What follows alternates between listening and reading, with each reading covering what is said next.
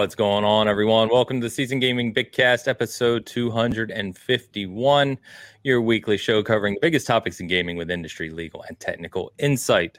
I am your host, Ainsley Bowden, and we are getting off to a little bit of a late start today because, quite frankly, we don't know where Travis is. Yeah, so, I think, I think be anywhere. Maybe it was this Fast X uh, trivia, you know, where he rented out the. Uh, you rented out the theater last week. I did talk to him about it. That might Yeah, have been last night. Maybe he's, you know, he's got family like, you know, hangover. So. He's rethinking his life choices. Who Yeah, knows? like, Maybe the trivia believe broke him. We don't Yeah. know. but regardless, we are back to our regularly scheduled programming after our trivia episode last week. We had some fun with.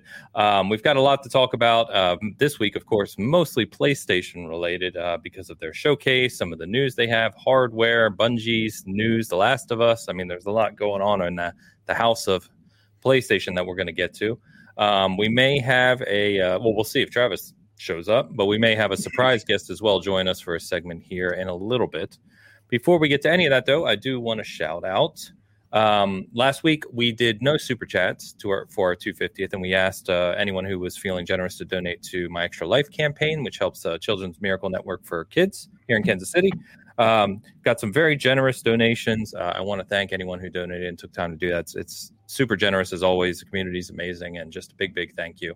Um, particularly, I want to call out a gentleman named Michael. I have no idea who that is, uh, but ultra generous with their donation. So thank you, thank you, thank you very much for that. It is uh, sincerely appreciated. And uh, those hospitals, and some of those hospitals are like 10, 15 minutes from Dan and I, and they do absolutely tremendous work with children around here who are very in need of it. So it's uh, goes a long way. So thank you. Yep. Um, anyway, guys, um, Hoeg, how are we doing this morning, man? We had a, a return yesterday of Lawyers and Dragons. A lot of people showed up. Looked like it was a good time. How'd Yeah? I'm doing okay. So yeah, we did a stream yesterday, two hours, and this will be kind of my normal weekend schedule, I think, for the foreseeable future of a Lawyers and Dragons on Saturday and a Bitcast on Sunday. So we're not restoring all the videos that I was doing before last December, but we are going to do these. And I think Lawyers and Dragons got off to a really strong start. We've got some new improvements and new additions to season two, a lot of visual elements and a lot of different ways that we're interacting with both each other and ultimately the audience. I know we didn't do that much yesterday, but Lawyers and Dragons is fantastic. If you're interested in watching lawyers stumble through the rules for Dungeons and Dragons in an awesome campaign done by a professional game master who is just great, come check out Lawyers and Dragons on the Hoeg Law YouTube channel Saturdays at 10 a.m. Eastern. There you go. There you go. Shout out to uh, um, to Dave as well. Yeah, I mean that it takes a lot of effort and time to He's put in to do what he does. So yeah, shout out to him. Dan, how you doing, brother? Got the Super Mario Brothers shirt today. Um, Yeah. I thought it was Mario appropriate looking. for the PlayStation show that we're about to do. So this was, this was next in line. That's what's That going is on. A cool go. shirt, though. What is the what's the brand? Is it a Smash Brothers? Is it? It's No, it's just, it's just says kind of Super everybody. I think it's a generic like T Fury, you know, something my kids got me for Christmas, kind of. I was going to say, are you There you go. wearing a copyright infringement right now? Hundred yeah. Nintendo has already taken Yeah. this down. Yeah, we may get we may get strike again. So yeah, we're in trouble. I should just blur Actually, this out here. I've seen some funny things lately. I mean, Nintendo's always taken stuff down, but I mean, there's a, a couple instances I saw uh, from content creators I know who are like, you know, 30 minute videos with like eight seconds of Mario footage gone, taken down. It, it's nuts what they do. Um, anyway, good to see you. I like how Mario and Luigi, especially, are very happy, and Wario and Waluigi are just look menacing as hell, which is hilarious to me. Right? Yeah, that's how it's supposed to be. um, people are asking where's Travis. I like I said right at the top, we don't know. Um, no he's clue. supposed to be here. He's not here. Hopefully, He- he's he- okay. That, that tweet that was mentioned is an automated tweet that automatically goes out showing the show that Travis. Yes, yes, So- yes. so that's does. why that popped up. That is not him.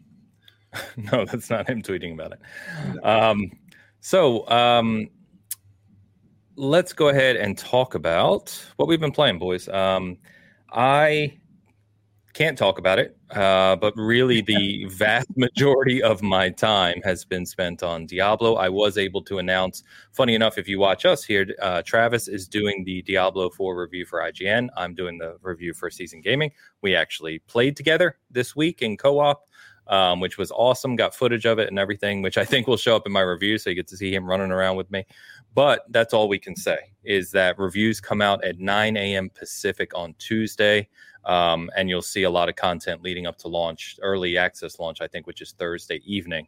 Um, but that's all I can say at this time. So uh, just stay tuned for that. But really, all of my time between playing and now creating content and writing the review and everything else, that's where it's been spent. So I, I don't have a whole lot to talk about in terms of what I've been playing. But I did want to ask you, uh, Hoeg, um, yeah. are you still moving along through Tears of the Kingdom? And how's that going? I am still moving through Tears of the Kingdom. I was actually just playing that before today's show. Um, so Zelda's enormous, and yeah. one of the best parts about that game is that basically whenever you want to drop in and play for an hour, you usually have a good time. But it's enormously distracting. You're going to go running after various shiny things across Hyrule. So I don't feel like I'm moving forward at any particularly good pace. I'm like one story quest complete in, but I was just running around doing geoglyphs this morning, and that's that's a good time. It's it's fruitful. You get story elements out of it. You enjoy yourself, but I don't know that I'm moving the ball down the field very fast. Yeah, that was me right at the start. You know, it's like, okay, you need to go to the shrine. And I was like, oh, what's over there?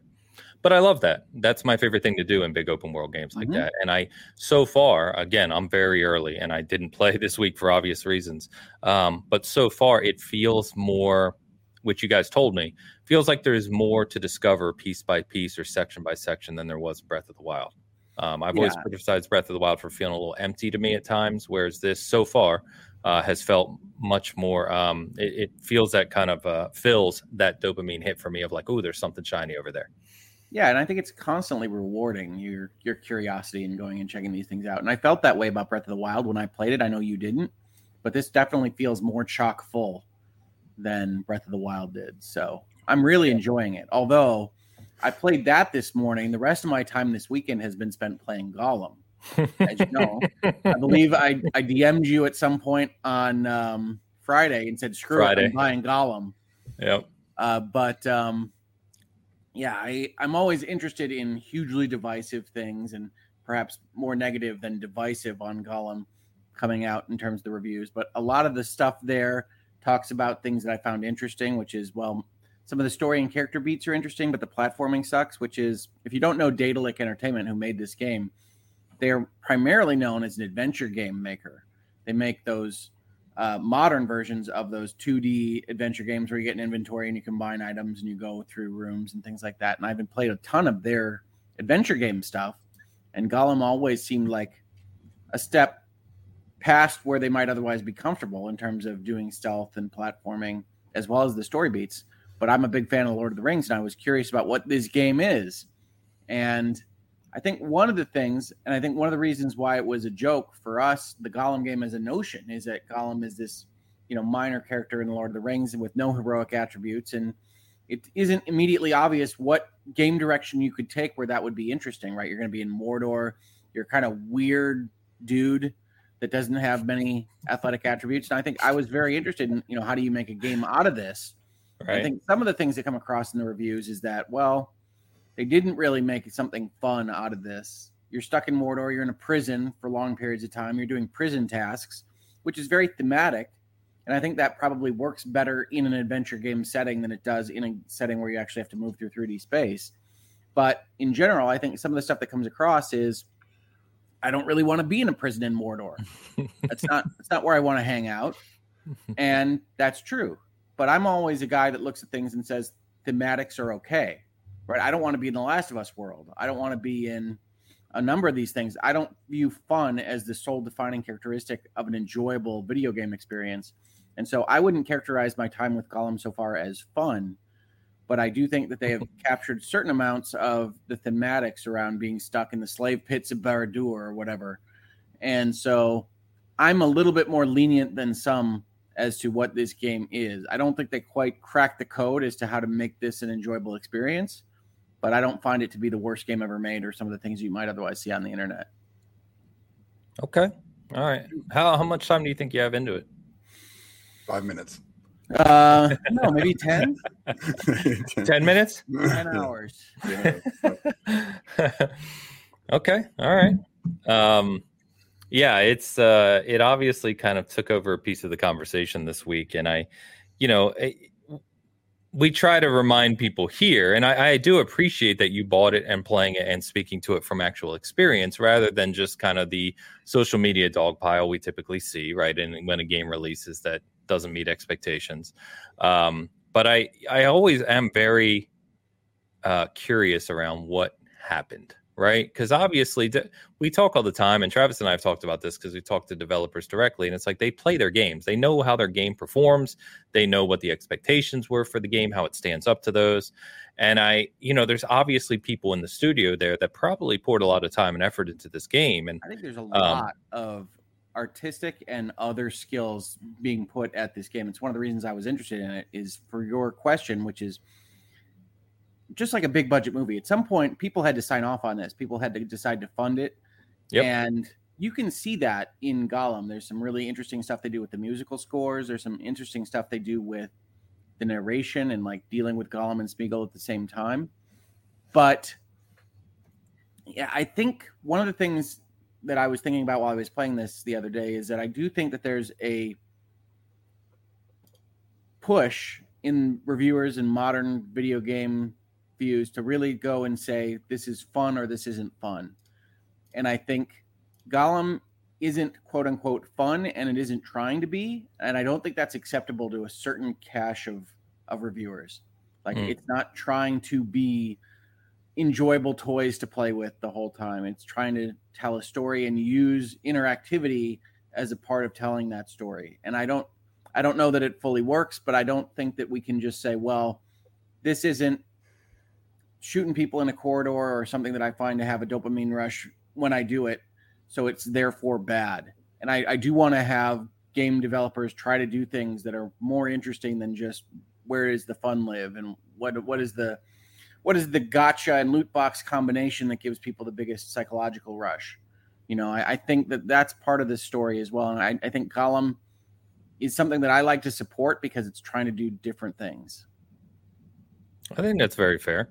I think uh, to your point, I don't think the video game medium as a medium should be limited to a certain scope uh, of experiences that are offered by developers. Now, whether or not that's enjoyable to some, you know, that doesn't really matter, right? The video game industry is big enough, and there's enough games out there to support all kinds of all kinds of approaches. So I, I feel that um, interesting. I wonder, um, you know, I'm you've got me a little curious about it. I certainly don't have time to play it, especially with Diablo officially releasing.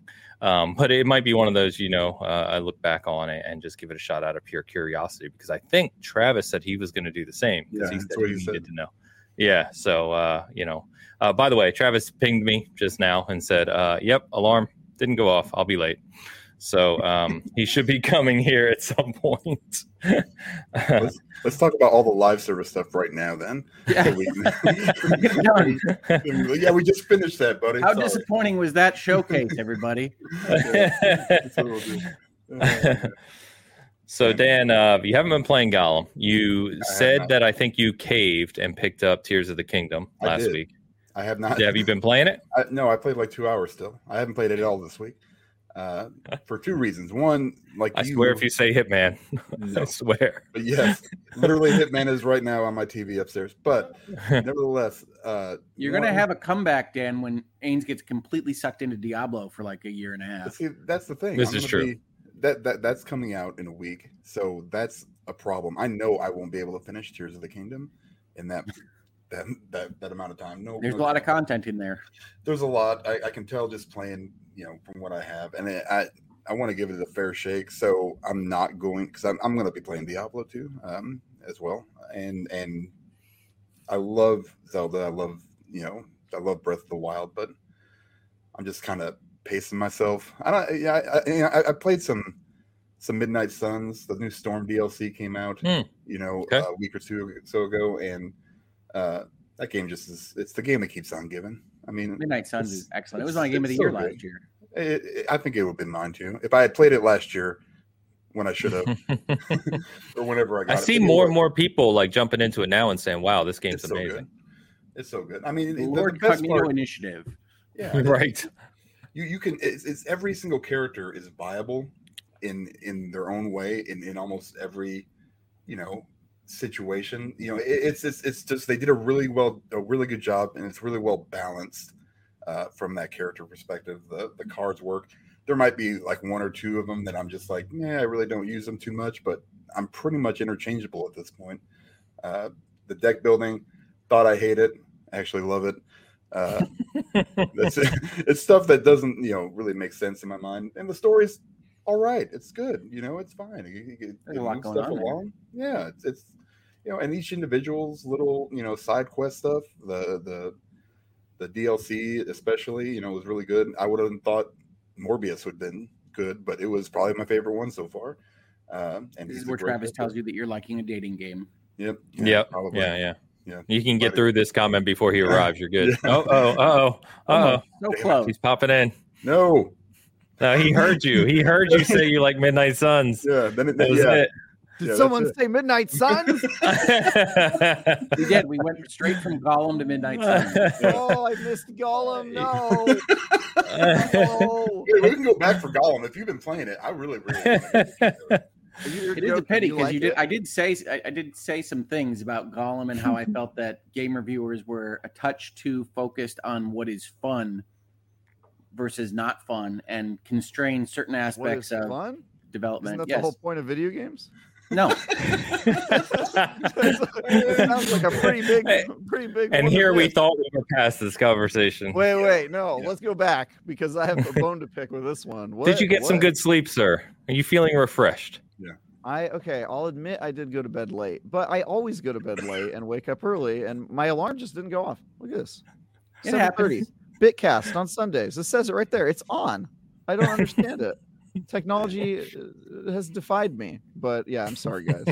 It happens, Travis. I woke up literally six minutes ago, so I'm here as quickly as I possibly could have. I got out of my suit pajamas and into my regular day suit, and now I'm here. So Your suit You're welcome. pajamas. So w- was was your was your Fast uh, X showing last night? Your your big trivia thing was that Last last, week, night? last Oh, week. it was last week. Yeah, Oh, it I thought was. maybe you were. I couldn't. I, I was about it- hoping not to bring that up, Dan. So thank you. Damn Yeah. it. I couldn't, I couldn't talk about it because I was doing the 250 trivia for you guys Sure, last sure. week. But oh, it was what a treat! It was wonderful, guys. It was. Oh yeah, here. What's that? What? I, I mean, I feel like in meme format, it's it's find a find anything in your life that makes you feel like Oh Travis God. feels about Fast and the Furious. Yeah, it's my hit. Is that popcorn, popcorn? isn't It's a That's cool. bucket. I'll give you that. That's cool. sweet. It's Yeah. sweet. Anyway.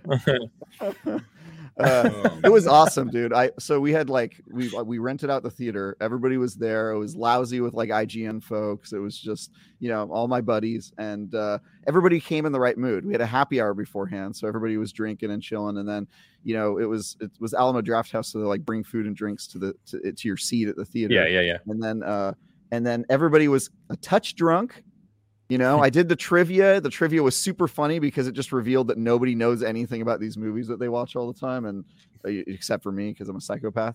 And then uh we st- we rolled the movie and everybody was just yelling at the screen and laughing their their butts off. And it was just a, it was a damn good time. We uh, we went out for drinks man. afterward. It was chill. Good stuff. That's good. Great, man. And i got a popcorn bucket that looks like a dodge charger rt from the 1970s it's great so So we were talking about uh, currently playing, and Ho gave us a rundown of about 10 hours of his gameplay of Gollum.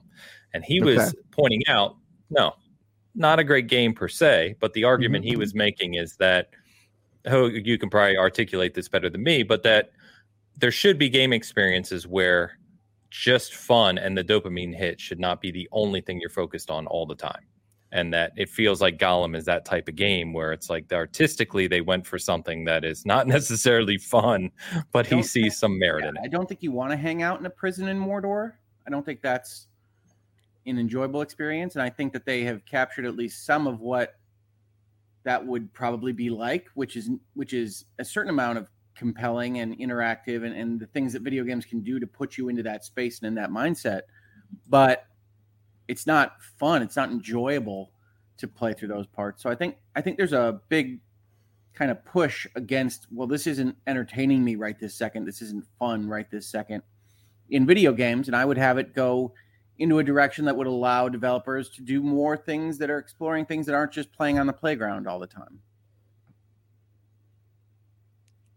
I'm very confused.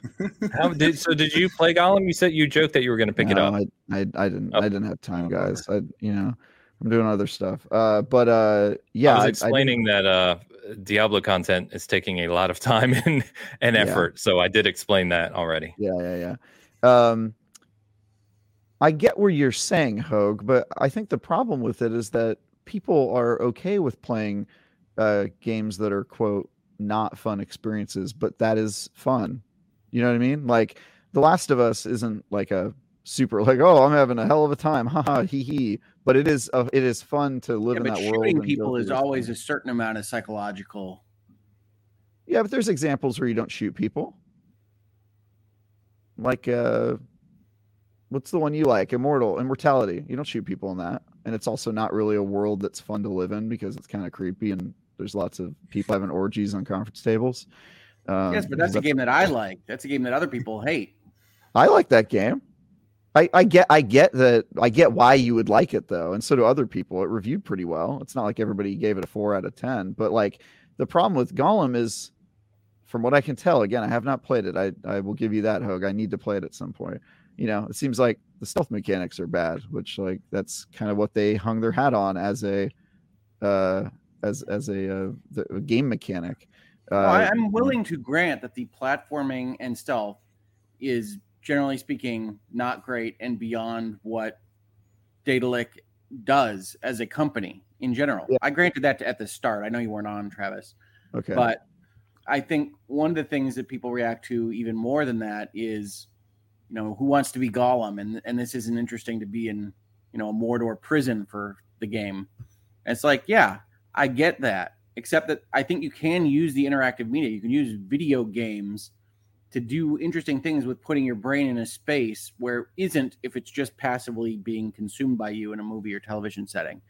And I would I would have us be allowed to use that space. And I think in the reviews that I read, the ones that were overly negative dismissed what the game does well, which is some interesting writing and some interesting thoughts on you know what it is like to be Gollum in Mordor at this time. Okay, I, I don't have any- any problem with that, uh, Your Honor. That seems pretty fair. that's So- what that's where we landed yeah. about ten minutes ago.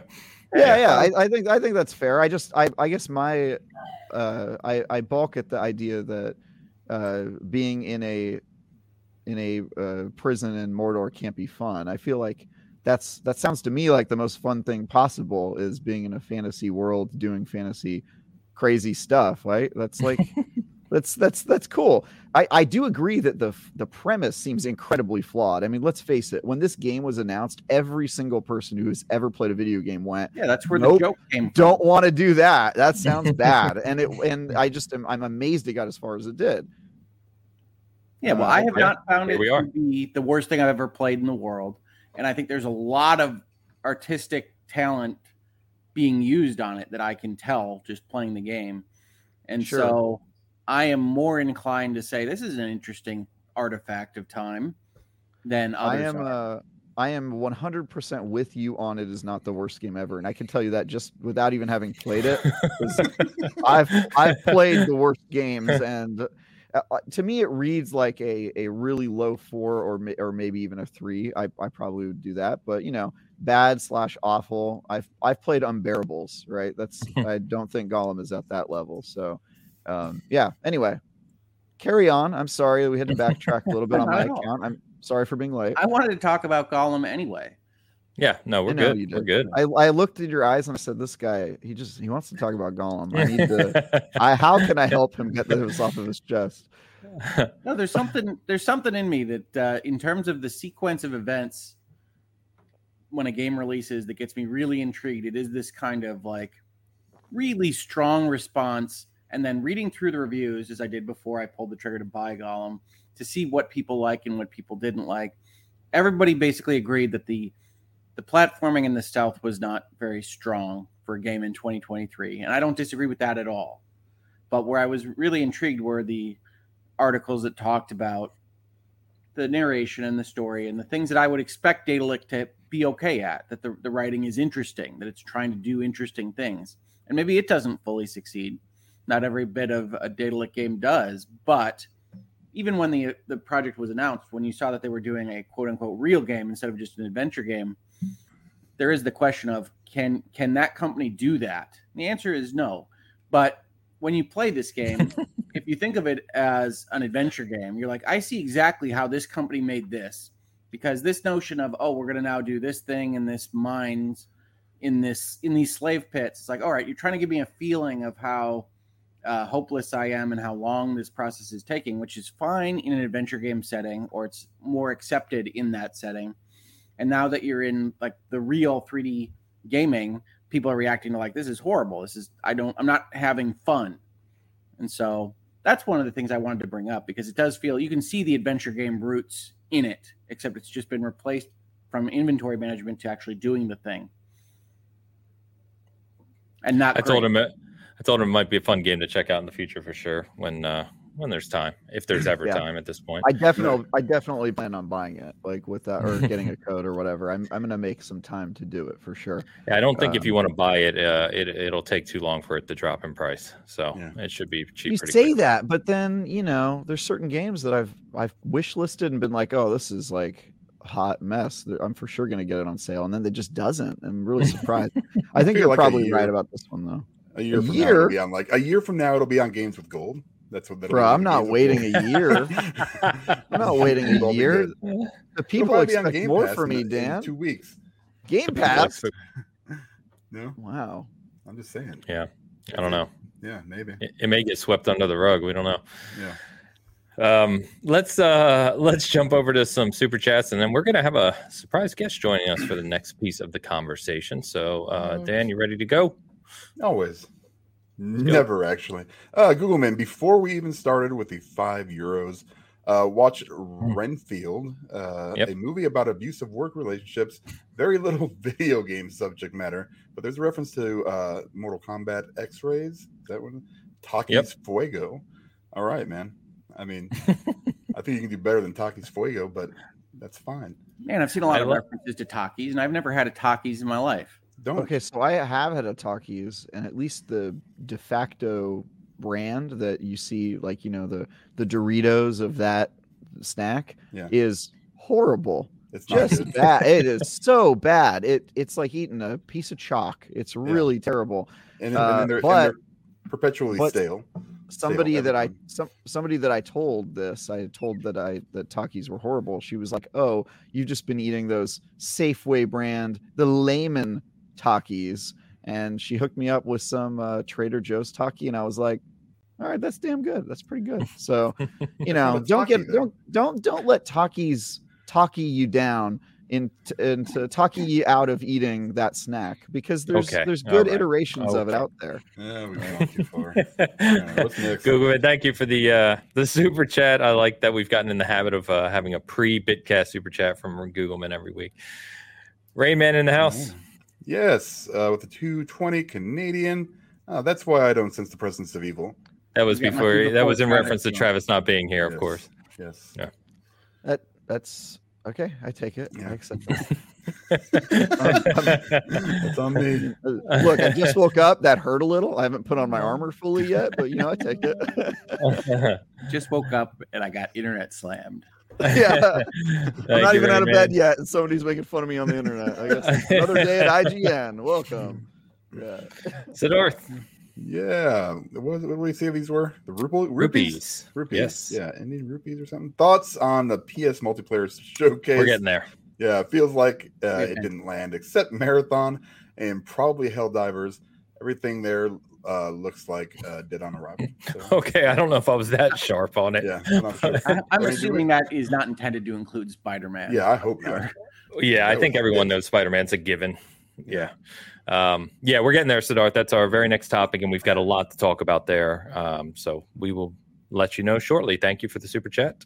And then we got a uh, got an Australian super chat from the Book of Dark, and it just says your amount message will be public, which means they didn't overwrite the actual message. So, uh, Book of Dark, I don't know if that was intentional I think or I have been doubt. intentional. That's Okay. I don't, hilarious. yeah, I don't. I don't think if you send it, it'll show anything unless you type it. So Honestly, touche. that that phrase alone sounds like a ransom. Like it's a threat of some kind. Your mounted message. Will Thank you for the super chat. And then a big shout out, uh, Vintage Willow, gifting 10 memberships on both channels. Super generous. Um, she's done that several times. So thank you, thank you, thank you very much Thank for you, that. Vintage. And uh, shout out to Midnight Jury as well. Uh, another uh, membership donation, uh, which is becoming like a weekly occurrence with you guys, which uh, is, like I said, amazing. So thank you. All right. So we have a random guest popping in behind the studio here who uh, I think, uh, especially on the Hoeg side of the house, these people may know who he is. Ian, good morning, sir. Gimlet Otter. Feet. Morning. How's how how is everyone doing? Oh, we're doing well. Doing great. Travis is a little tired, but you know, we're doing good mm-hmm. overall. He's right. I'm on. in. I'm in anticipation of why Ian's here. I think I know why Ian's here, and I think he's going to be agreeing with Hoeg on a topic, and I'm going to have to bitch slap both of these old. Sons. I just, you know, it's gonna be really fun. So Ian and I just don't like the the, the giant. it was just let just save save it, save Okay. it. Okay, we're not there yet, Hoeg. yeah, we'll get I there. know We'll your get I there. know your point already because it was made in 1948 by someone who looked just like you, and I'm ready to combat it. Okay. Your identity politics notwithstanding, Travis. I, I'm sure that we can You woke up fiery today. I did. Question in the chat, Ian. Have you played Gollum? I have not. Um, I have seen the screenshots, which looked like hot garbage, but I will have to give it a try. Um, from what I hear, it'll probably be like, you know, wait for it to be on Game Pass or whatever, and give that a Okay. Try. Yeah, yeah, yeah. All right, let's jump over to the PlayStation Showcase. Obviously, then. Um, so Ian, uh, we pinged each other yesterday because he said he has some thoughts on Marathon returning. So we will certainly get there uh, here in a moment. But give me, guys, PlayStation Showcase. Um, this was the first showcase, and I know this. I know way too much detail about specific numbers here, but first showcase from PlayStation in 620 days. So nearly, you know, uh, the best portion of two years. People had very high expectations for good reasons, right? It was kicking off the summer showcase kind of season, if you will. PlayStation hadn't shown anything in a while. Um, a lot of expectations on what the rest of their first party's been working on. We keep hearing about how well they're doing financially, but they haven't shown anything outside of Spider-Man, of course. So expectations were pretty high coming into this. Um, they showed 32 games. Um, only five of those 32 were first party, and only one of those showed gameplay, which of course was Spider Man. Um, which I think it's pretty fair to say the sentiment after the PlayStation showcase, excuse me, was uh, a letdown. Most people, at least anecdotally, right across social media that I saw in some of the conversations, podcasts, et cetera, I've seen, um, some have said it was not a bad show. It wasn't a good first party showcase. Uh, others have said just the show in general didn't really interest them. Um, I'm somewhere in the middle. I thought it was okay. Uh, I certainly expected more um, after all this time from PlayStation, but I, uh, you know, it was okay. I, I would give it a five or six if I were giving it on a scale. But what do you guys think? Where'd you land after watching this show? Well, I was excited for it because of the time period. And I do think whenever we're grading things like this, expectation is such a huge portion of the formula. For sure. So I think that they didn't show what I was interested in, which is what in the world does the future of Sony look like after fall 2023? And we don't have any better notion of that, I don't think, other than Square is putting foam everywhere. And there's some other games that are probably going to be good third party games and that Microsoft was quick to say is coming to the Xbox as well. That's great, but that's not much of a showcase for people that want to be ex- enthused about their particular brand of plastic box under their TV. Uh, and so I think that's where the disappointment comes from because the actual content in there, if you're looking at it like a YouTube compilation of trailers for video games, has a lot of good stuff. I mean, my October is looking like your June, Ains, in terms of Diablo and Final Fantasy and other things that people are looking forward to. Street Fighter. Yeah. October now has Alan Wake 2, which is the sequel to one of my favorite games ever. And I didn't know that. I don't it. think we've talked about that before. yeah, That's Alan awesome. Wake is one of my favorite games ever. Uh, I've loved Remedy for a long time, and I didn't like the direction they took Control. But Alan Wake, I actually agree with you. Alan Wake was a good game. Um, I agree with you. And so wow, Alan we've Wake actually got 2, uh, Travis nodding to that. So Alan Wake's Well, awesome. I mean, I love. Are we Alan all Wake. in agreement all- that Alan Wake is better than Control? Alan Wake Oh, is an no. amazing game. No. I said, oh I think no. I think it's an amazing game, but I, th- I think Control was built on it and was generally better. Okay. It- All right. yeah. agree Alan, Alan. Wake had a better story.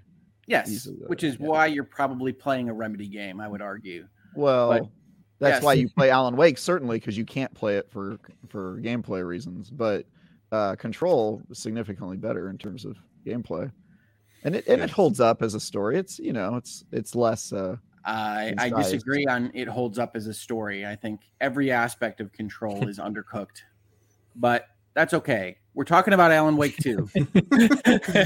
yeah. We're... okay. What else is October? What am I forgetting? So there was an announcement right after the showcase, which didn't make a ton of sense to me. That Alone in the Dark is coming back in October. Yes. Yeah. on a THQ big Nordic uh, level little thing. from the writer of Soma, which is one of my favorite horror games of all time. Yep. And with a Hollywood cast, which is often not the greatest thing, but it does at least indicate to me that resources are being put at the project, uh, and that the actors that are in, that are included in the game in question, I like. Uh, it's uh, I'm going to forget the name. It's Hopper from Stranger Things, and it's Jodie Comer. Uh, but um, I'm looking forward to those two games more than most of the things that were shown in the showcase. So Alan Wake 2 on its own is something that really makes a good inclusion in a presentation like this for me, but it's not terribly useful to just say it's Sony showcase or that I should be excited about my PlayStation 5 for that product. Yeah, kind of like Assassin's Creed Mirage. I felt the same thing. Right, it's going to be a big game. a lot of people excited for it. game. It's coming together Yeah. for them. No doubt. Yeah, I mean, I think that's going to be a big hit.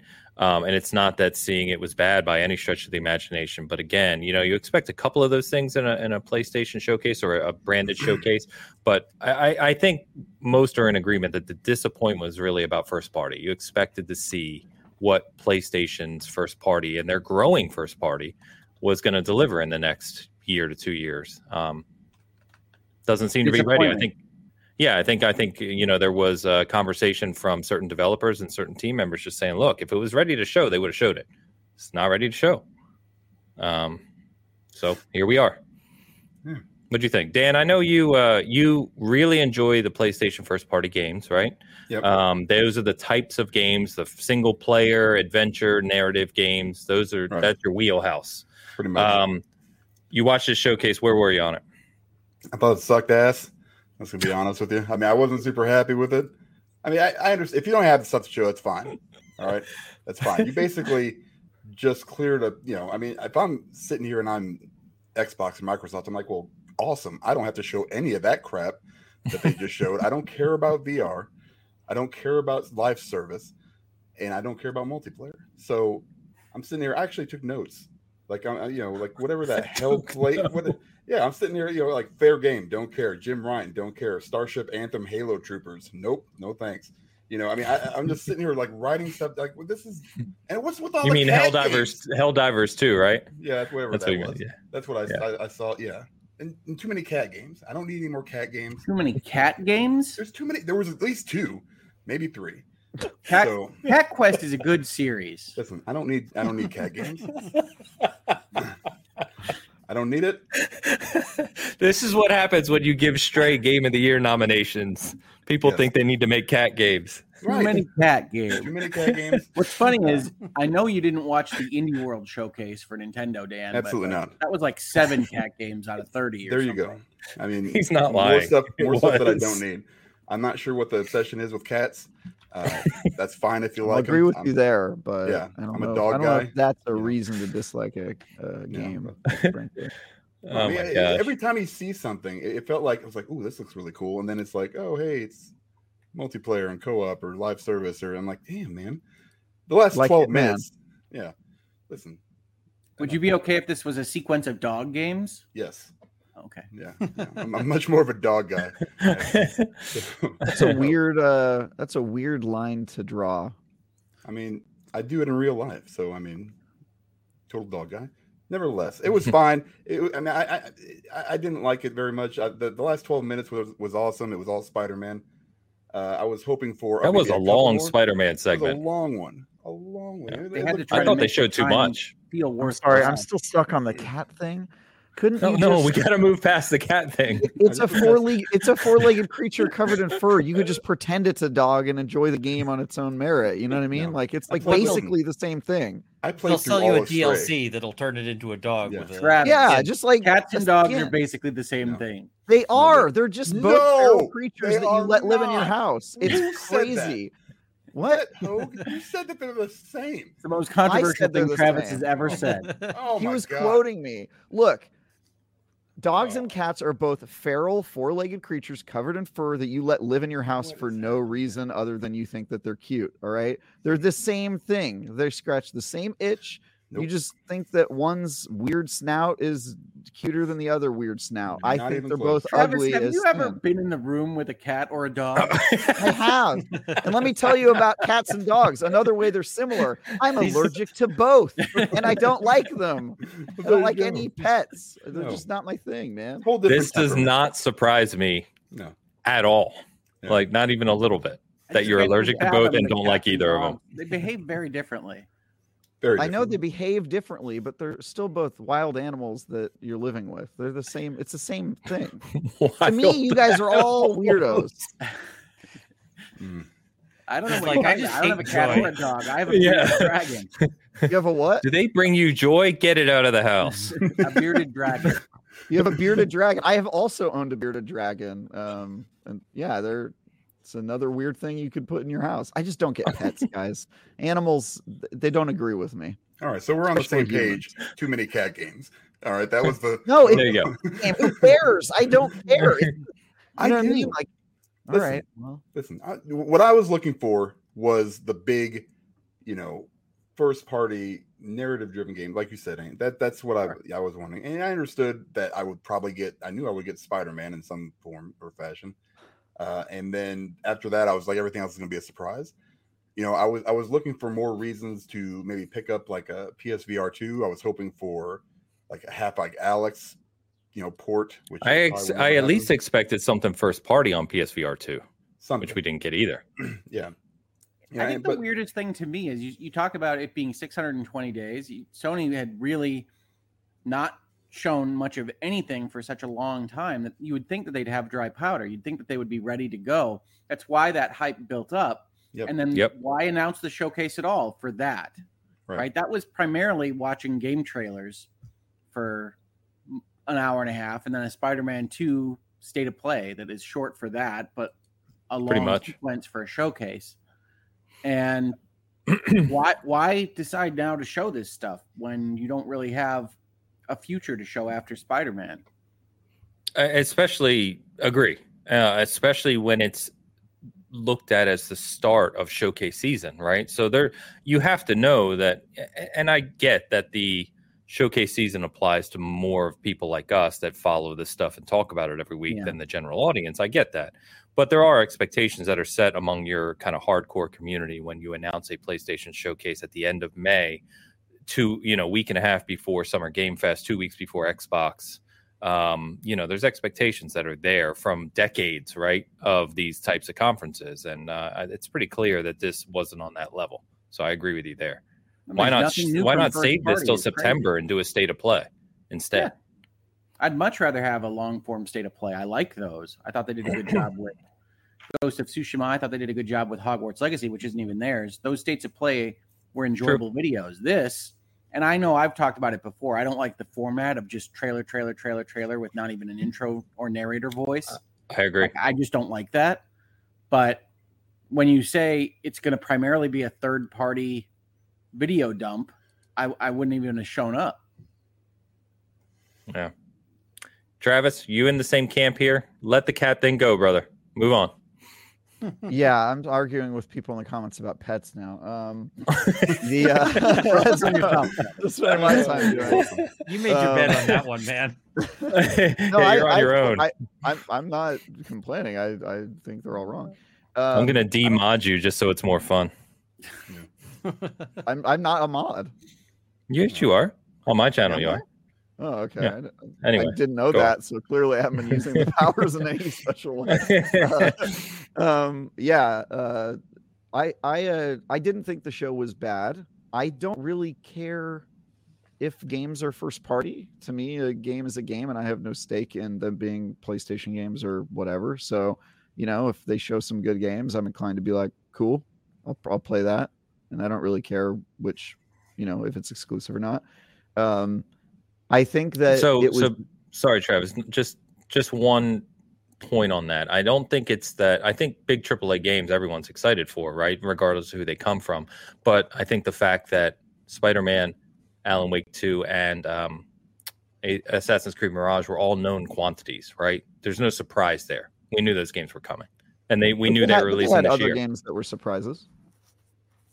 Tr- From a big AAA perspective, Well, you're not stoked for Foam Star, Zanes? Bungie, Bungie announced a new game. Well, That's kind of a big deal. yeah. I mean, Uh, They're they're, okay. they're they're big and they're also first party, by the way. yeah, that, that's the one we're going to talk about as being the Yeah. soul. But I I, mean, mean, that's it. I, I mean, I, I think that they showed some good games. Is my point, and I think people got really they invalidated them line line by line because they were on other platforms, and I was like, I don't care about that. Like they showed some good games that makes it a good showcase. I, don't think. care Okay. that they're on other platforms. I care about what the hell your other developers are doing. I mean, they're doing stuff that they're clearly not ready to show. So I agree, why- but uh, but yeah. but but part of the disappointment there is, okay, well, we know how this process generally works, and maybe Sony's trying to shorten some of their announcement and marketing times, which would be great. I But if would love not- that. Yeah. But if they're not, we know how this process works, and the fact that we didn't get even you know teaser logo trailers for some of the stuff today or or at the showcase means that we're another sequence further away from those games actually coming into our homes than we might otherwise be. yeah, I uh, agree that that they're is- not ready to show. That, that I mean that is possible, but I I think that you're discussing two separate things. One, you're discussing the state of Sony first party studios and where the, what they might be working on, and the fact that you still don't know. And another one, you're talking about the games they showed at the showcase. And if you focus on the latter, I think you arrive at a different conclusion than if you focus on the former. Well, I just wasn't very excited about most of the stuff that they showed. Yeah. So okay, then that's that's fine. Uh, my opinion was that that like they showed a, a fine sampling of games. I will probably play most of those. Some of them look good, and uh, the, I think really the only reason people got upset about it was a because they were worried about well, you know, it's not my walled garden. It's not the reason I play on this walled garden specifically that's being showcased, and the fact that it was their first state of play since Yeah, 2021. It was Yeah. two years, and I I think the that second complaint is completely valid. The fact that it's been two years, I could see how you could look at this sampling of games and go, well, for two year wait, that wasn't very exciting. So I think the people that are being harsh on it, taking into account the time frame, I think that's fair. First No, party, that's what we though, led I- into this conversation. yeah, yeah, yeah. I, I know. I, I didn't get to talk about that part, but I think that part is is completely fair. I think the uh, lack of first party options like doesn't really bother me at all. These are all games you can play on PlayStation that you will probably be excited to play, or you know, the average consumer would. So I don't have a problem with that. But I didn't expect you know Naughty Dog to tell us what they're working on yet, or uh, you know, uh, God Well, of War. apparently they're working on nothing. I mean, that's part of the stories we're going to get to. Yes, Yeah. I'm very excited to talk about that because it involves Bungie and their effect on Sony culture. And this I, is what we I, uh, expected them to do. I mean, like the funny thing about that news story, and we'll talk about it, is that this is exactly what Sony said they were going to do with Bungie, and this is what you would expect Bungie to be doing. yeah, it's it's I- awesome. Yeah. Well, I mean, we might as well just transition to it then. Let's talk Yeah, about let- Bungie. Let's talk about uh, Marathon because that's Yeah, why let's Ian talk wanted to join us to begin with. old IPs. Yeah, Yeah, so let's talk. Let's say? start with skin suits of old IPs. You know, You're a using skin whatever suit. marketing cachet You're a skin a single suit of the IP of a human being. I don't even understand that insult. I don't know how to respond to it. You're a suit human. That's what I have to say to you. Uh, No, but Hey, let's so- start out here because Marathon as a series was some of my favorite sci-fi in my youth. Like I loved Durandal. I think Infinity has a really cool concept. Marathon as a series had some of my favorite writing in video games.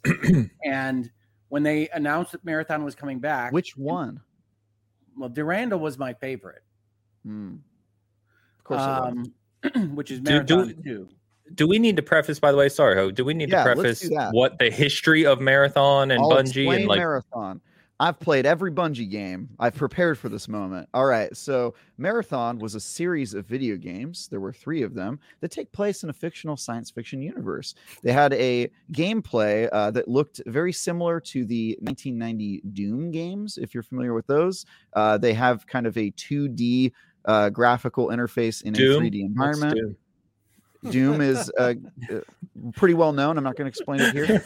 Um, it's it's like a cat of the video games. Uh, there you go. There you go. um, so uh, yeah, and um, they were very unique. They had a lot of narrative for that type of game, and they were played exclusively, if. I'm not mistaken, on the Macintosh.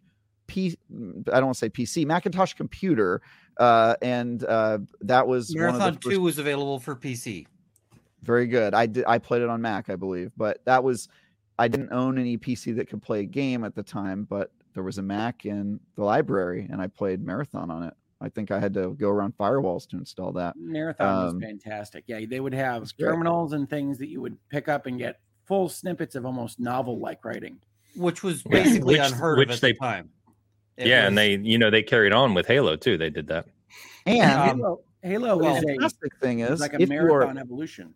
hmm kind of is exact actually uh a lot of the art the concept art from marathon made it into halo or the suits of armor some of the and the AI Marine type stuff. rampancy concept comes straight from Marathon. yep and Uh, it's also connected to Pathways into Darkness, for which predates that as well. It's uh, sort of the Bungie Marathon is really the crown jewels of the Bungie lore. Um, it's where it all cut like it's where it really got fleshed out. But uh, they built on what they'd done before, and they established. Um, people are still picking apart the story in various ways. and i think that bungie plans on continuing that legacy based on what we saw and i can And talk about said- that too if do you, you? Based on what you saw. oh yes in oh the- yes In the Vidoc, in the Vidoc. There are mm-hmm. very clear signs, and if you participate in ARG, that they are going to turn this into their new platform for AR gaming, which Bungie is super good at, and they try to shoehorn into Destiny, and it hasn't really worked. And they've moved the team that have worked on those sorts of projects over to Marathon. And based on what the Vidoc says, it seems like that game is going to be 100% ARG craziness. And it's kind of Well- obviously they're using they're using the fact that they're really good at shooters to present it as you know it's an extraction shooter it's going to be fun time for you and your friends to giggle about but there's going to be this element of like ongoing secrets that the community is unraveling together that's going to be connected in some way to the story that they're trying to tell and i'm super excited for it yeah well, I'm first of all glad that you're super excited for it. I mean, I, Bungie, to me, invented the modern our ARG, which is I Love Bees and Halo 2. The problem I always have with that is that I Love Bees was really interesting, and then Halo 2 didn't use that at all. Didn't expand on that. Didn't didn't engage with that aspect of the storytelling that Bungie was using. If yes they improve on that, that's great. But it's a PvP extraction shooter. You went right by it in the sentence. Folks that Yeah. were expecting a lore based first person shooter, which you might, based on the marathon name, it, it is a first You're not getting person shooter and has lore in it so you are getting those things well, Well, I it says PvP you're extraction though. I mean, yeah, but you you you said lore based first person shooter. It is those things. The thing you are taking issue with is that it's a multiplayer game and that it's an extraction shooter, which you didn't include in your description on this time. Right? It is a lore based first person shooter. It's the same Well, thing. I, I think it when is you, I think, same I, I- marathon. I, yeah, I don't think the issue when you think lore based shooter, you think a You're- you're uh, singular there. experience, right? Oh, my camera's frozen. Okay, can you hear me?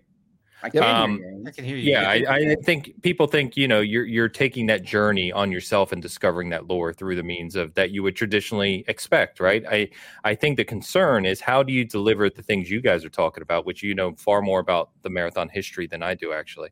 Um, but how do you deliver that type of lore and experience in a game whose fundamental gameplay concept is PvP extraction? Glad you asked. Allow me to explain exactly how you do it because Bungie uh, has an incredibly good track record for doing exactly that thing. So one of the components I don't know if they about- do They do. Do And they? Let me tell you. oh, because 100% because they Hoeg. Hoeg just pointed out about I love bees, like the that was years ago, and the, they're the Was team that they have now So is a lot better at working on ARG. So They have a great what- track record. If we you're talking about ex- Destiny, exclude their right? track record. yes, from I'm talking about Destiny. But here's the Destiny problem, right? Has Destiny, Destiny has- doesn't work for me because you're engaged in a in a multiplayer environment, and so like every other multiplayer environment we've ever played video games in, it doesn't convey story in the same way or in the same ease because you're trying to engage with other people at the same time. They're either talking over cutscenes or they're telling you to stop reading that thing, and then you're proceeding on. okay. So if I could to just show you what Destiny has done well Yeah, in this space, and then I'm, explain I'm, how I I'm open minded. he always Sorry. defends Destiny blindly. Just let him. No, go. I don't. I gave their game a five. um, so I, I do have problems with Destiny as a game and Destiny's story. And people who say Destiny are bad, I say uh, you're correct. Unless you don't play the game, then shut up. You have no you no stake in this. Only I'm allowed to say it's bad because I play it. Okay, I put in the time. All right. I took your Um, column critiques, and you haven't even played it. I I, I also prefaced all of them with I haven't played it though. Fair. so. Um, all right. So Destiny does certain things that are bad in storytelling that you should be worried about, but not for Marathon. They do like their in-game cutscenes and ability to tell a story in their game natively is pretty rough. And I think everybody knows that, right? But the things they're really good at is they're good at doing the stuff that was in Marathon, which is stories that you read in a terminal. They're kind of separate from the game, big paragraphs. And they've been doing that first through the grimoire of Destiny 1, and secondly, through lore entries that they've now turned into books through uh, the, the extended lore in Destiny. And all of that stuff, you have to sort of like separate from the game. You press pause and you inspect your weapon and you read a paragraph and it's lore about the characters and the world and et cetera, et cetera. All of that stuff can exist in a multiplayer game and feel, you know, like it's a part of the game, but you don't have the pressure of playing multiplayer. So It that's the first thing is that Do you not have any problems with trying to read through your shotgun description and people are telling you to get to the next ring or whatever? No, because i if if it's like in Destiny, you'll be able to do it from a menu when you're not in the game because they wouldn't they wouldn't expect you to press pause and read. So there's going to be probably a lobby or social space that you can go to in between rounds, and in, in there you'll do all your reading. So the only Man, difference the is thing I really love about a game is when I cannot play it. That's that's where the but that but the the problem is you're saying that it was not in line with Marathon's legacy, and I would argue Marathon's legacy is the best part is when you weren't playing it and you were reading about it in the world. So nothing's changing, is my point. It it is holding that consistent. I with did the all of that while I was playing the game, though. Like you're No, you playing the pause. game and you're discovering. Well, you roll into the terminal. You're, you're yeah, you roll into the terminal and game, and discover. You're going to do that in this game, but the difference is if it's like Destiny, when you trigger certain events and unlock certain things, it's going to unlock the lore entry, and then after the match or the extraction, you'll just do it at a different time. So that I would say the change there is minimal. It's basically doing the same thing in theory. The second thing that Destiny is really good at, aside from that in that lore that isn't really in game, but you're learning about it as you play, is um, the ARG events, and they allude to that a lot in the Vidoc. That this is basically going to be the ARG game, and all of the ARG stuff they've done in Destiny has been amazing. It's like the reason the reason I play Destiny is because even though it's a mediocre game a lot of the time, every once in a while it's a fantastic game that you can't really fully appreciate if you weren't there for the whole ride. And so I've stuck with it for that reason, and also because people pay me to do that. But uh, like the the uh, the the ARG stuff is uh, is really really good, and if they could turn this extraction game that is actually secretly a game that's packed with secrets and story and lore, and you're uncovering it as a community and picking apart layers of the stuff, it's going to be amazing. And the reason, one of the reasons I think that I, they're going that route is because the announcement was an ARG event. The entire the trailer had an ARG clue. There was a mini game where people were uh, putting together a puzzle and trying to figure out a, a, number of codes, and then it unlocked a live stream to a YouTube video where people had to type in that said number of code a number of times to unlock the Vidoc, and then the Vidoc itself had clues to yet another ARG event that people are still theorizing about and unraveling. So this, I think, it could live up to the marathon uh, name, and I think it can do that through crazy weird storytelling and some of the other stuff. I get why people are balking at like the art style and the world looking a lot different, but part of the reason I play games is because I love the fact that our industry hasn't settled yet and it it can just like spiral into this crazy new next level thing and I'm I'm just excited to be surprised by what this game is. Um, I also think Bungie's good at making multiplayer games when they have their A team on it.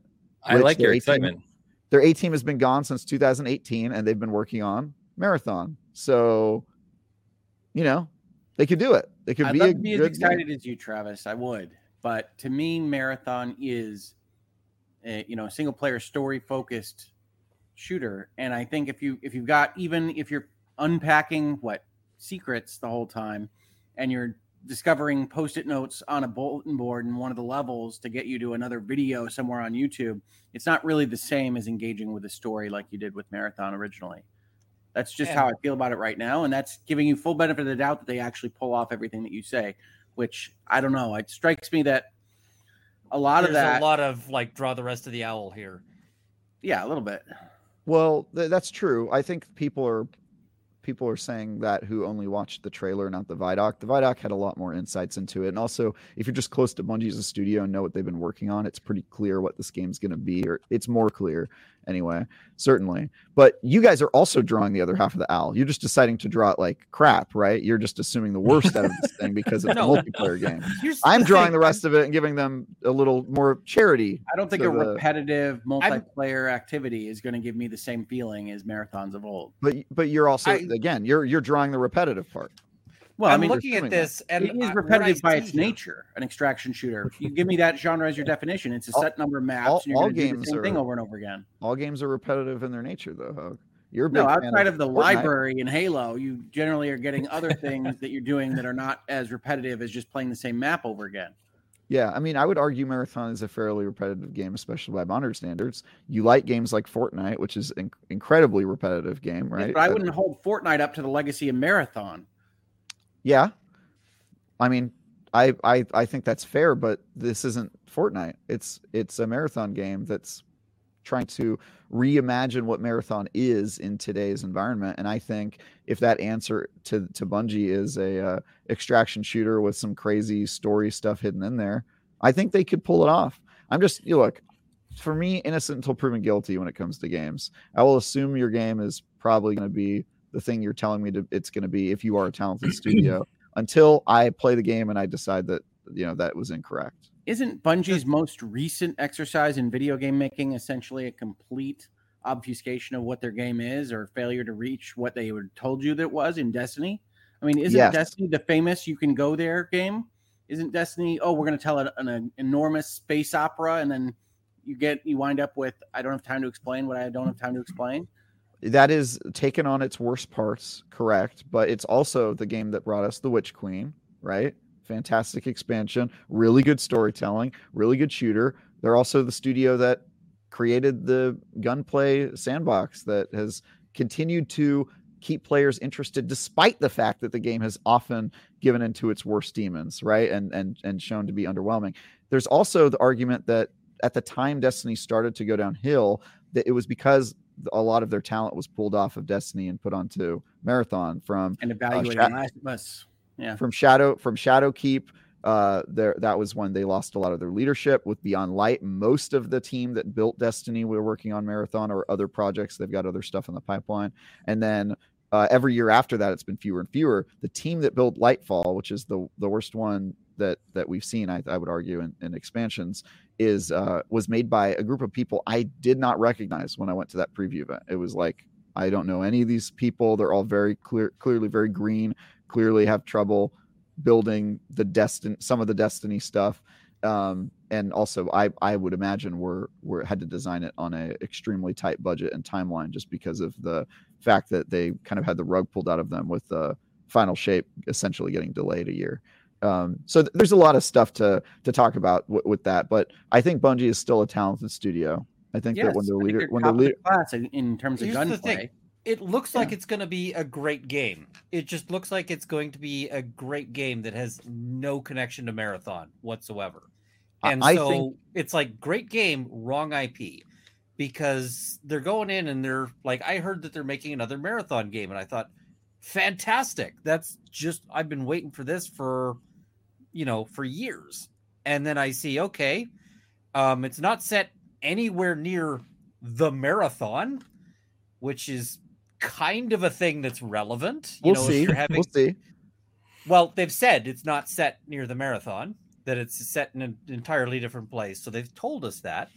Um, it doesn't appear to have any of the sort of important character elements of the, you know, because Marathon itself was kind of the story of Durandal and what, you know, and basically breaking free and so forth. Um, that doesn't appear to be and Elder Gods. yeah, that doesn't appear to be referenced at all. The Yeah, it- thematic elements are very different. Um, the you know marathon itself was notable for a particular style of plot, a particular style of development, and you're saying they could do it in an entirely different way. They have to. Well, I mean, sure, yes, they have to to a certain extent. Yeah, the old the old one's not an option, and neither neither should we be contented with that as an answer to what marathon is. but that's- it's such a huge You know, I do have to warn you that Good, Travis Um, is totally okay with making a Devil May Cry Final Fantasy game. So like exactly. Final is- Fantasy is going to be awesome. if So we're gonna say that this is going to be a good you know extraction based shooter cool. But like i'm looking at a bookshelf full of things that we could equally use for the ip uh you know for an extraction shooter and they would have as much connection to it. And that's everything from larry niven down to jekyll and hyde because this thing has no connection whatsoever to the marathon you know thing that we've seen I here think- other than the fact that they briefly show us what appears to be a compiler um that's that's If our you- if connection you like that's think the that the- only element that seems you to really draw in in a strong if you- way if you think that the elder gods and other marathon lore aren't going to be incorporated in this game through a variety of extremely elaborate ARG uh, components and lore entries and stuff, you're out of your mind. So that's the first thing. It is they can marathon. reference those things, and then we'll go back to playing another extraction arena.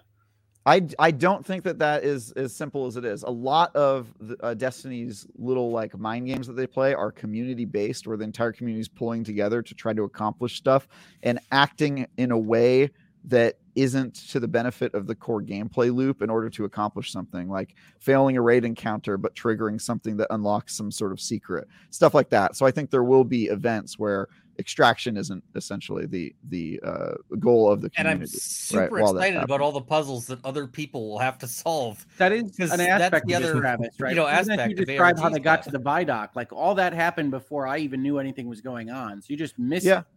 Yeah, Yeah. you I mean you'll you'll miss some stuff. That's that's just true of of, of uh, live games, but you will gain access to all of the stuff that the community unlocks. So you'll still have your terminal and your lore stuff and all that, and you'll you'll try like what happens in Destiny But you said community, it's not going to be integrated into the gameplay because you're going to have to get to that through a pause menu. Is your vision of this? no no no. So like what what they do what they do in Destiny is when the community unlocks something, the entire community gains access to it, and they usually throw a cutscene in for everybody that wasn't online, or even for the people who were online, that kind of explains like, oh, this thing happened in the universe, and now this new thing is opened, and then you go, oh, whoa. So if even if you were gone, you get caught up with some sort of introduction, and then you get thrown into whatever that activity is, and you have an opportunity to That unlock it or seek out or whatever. It happens in Destiny, and so. I, I think uh, this is huge. I, I really think the thing that separates us is are you the type of person who is really reactionary with your games, which is what I would describe. Hogaz certainly on the show. He's he's pretty, you know, stuck in his ways. He's I, little- I little more usefulness to the conservative. brand, and that you should stick Yeah. within the parameters of the brand that made you what you are. I think I Final think- Fantasy I think that they- pretend like the like the legacy of Final Fantasy is to change everything all the time when that is clearly not what it was. It was an RPG first and foremost. Now we don't have parties, and now we don't have uh, turn-based uh, fighting. We have swinging a big giant sword around like we're in freaking Devil May Cry. And I probably should have used the bigger F word there because apparently that's the primary way in which the characters in Final Fantasy communicate this time around. I think that if game developers took Hoeg's advice, they would quickly find themselves filing for bankruptcy. Man, I mean, I, I don't even know. I don't even know you cannot, you have- cannot, you cannot forge your future off of the past of a market that does not exist anymore. There is not a space for a marathon game that runs in the same way. I think the Says developer who? has the developer has to in, innovate and create something new. Could they have created something closer to what marathon was? Certainly, I think that that could have been successful. But this is Bungie. They don't do what you expect, and I think that's part of what makes that studio special. And the fact that they're doing something weird and different should excite people who are familiar with Bungie's track record. That's that's they go their own way. They try new stuff. They make genres that they haven't dabbled in it with yet, and they usually find themselves pretty successful. And and This- I, I think that that that that earns some benefit of the doubt in my book. This just seems like it was a better opportunity to launch a new IP rather than go one that seems like a complete disconnect from what they're trying to establish. Like just the visual elements are such a complete irreconcilability They, with the previous have to games. be. They have to be different. Well, I like Come the on. arc. Sure, it doesn't have to make be a new marathon, IP, Travis. You're do taking something the that fits assumption. with it. You're defending it from after the fact. What Ian is saying is that there's nothing that is evocative of marathon in what we saw. I like the art. I like the rendered stuff they showed, but Yeah, it looks it like a doesn't good have to game. be marathon. It could be, you know, But- whatever you want to call your new IP. But Bungie made it marathon, and I think that that is fine. Like it, it- the whole "stay off my IP" thing is such a bullshit argument. I hear people say they feel like they own the IP because they experienced it when they were a teenager or whatever, and it's just it's Bungie's IP. Well, no, they're they trying to to make a marathon game. They're trying to sell us the nostalgia. Like yeah, that's that's yeah. you don't Travis, dig why up they are. call it marathon? you don't They're dig trying up to sell it to Ian and me.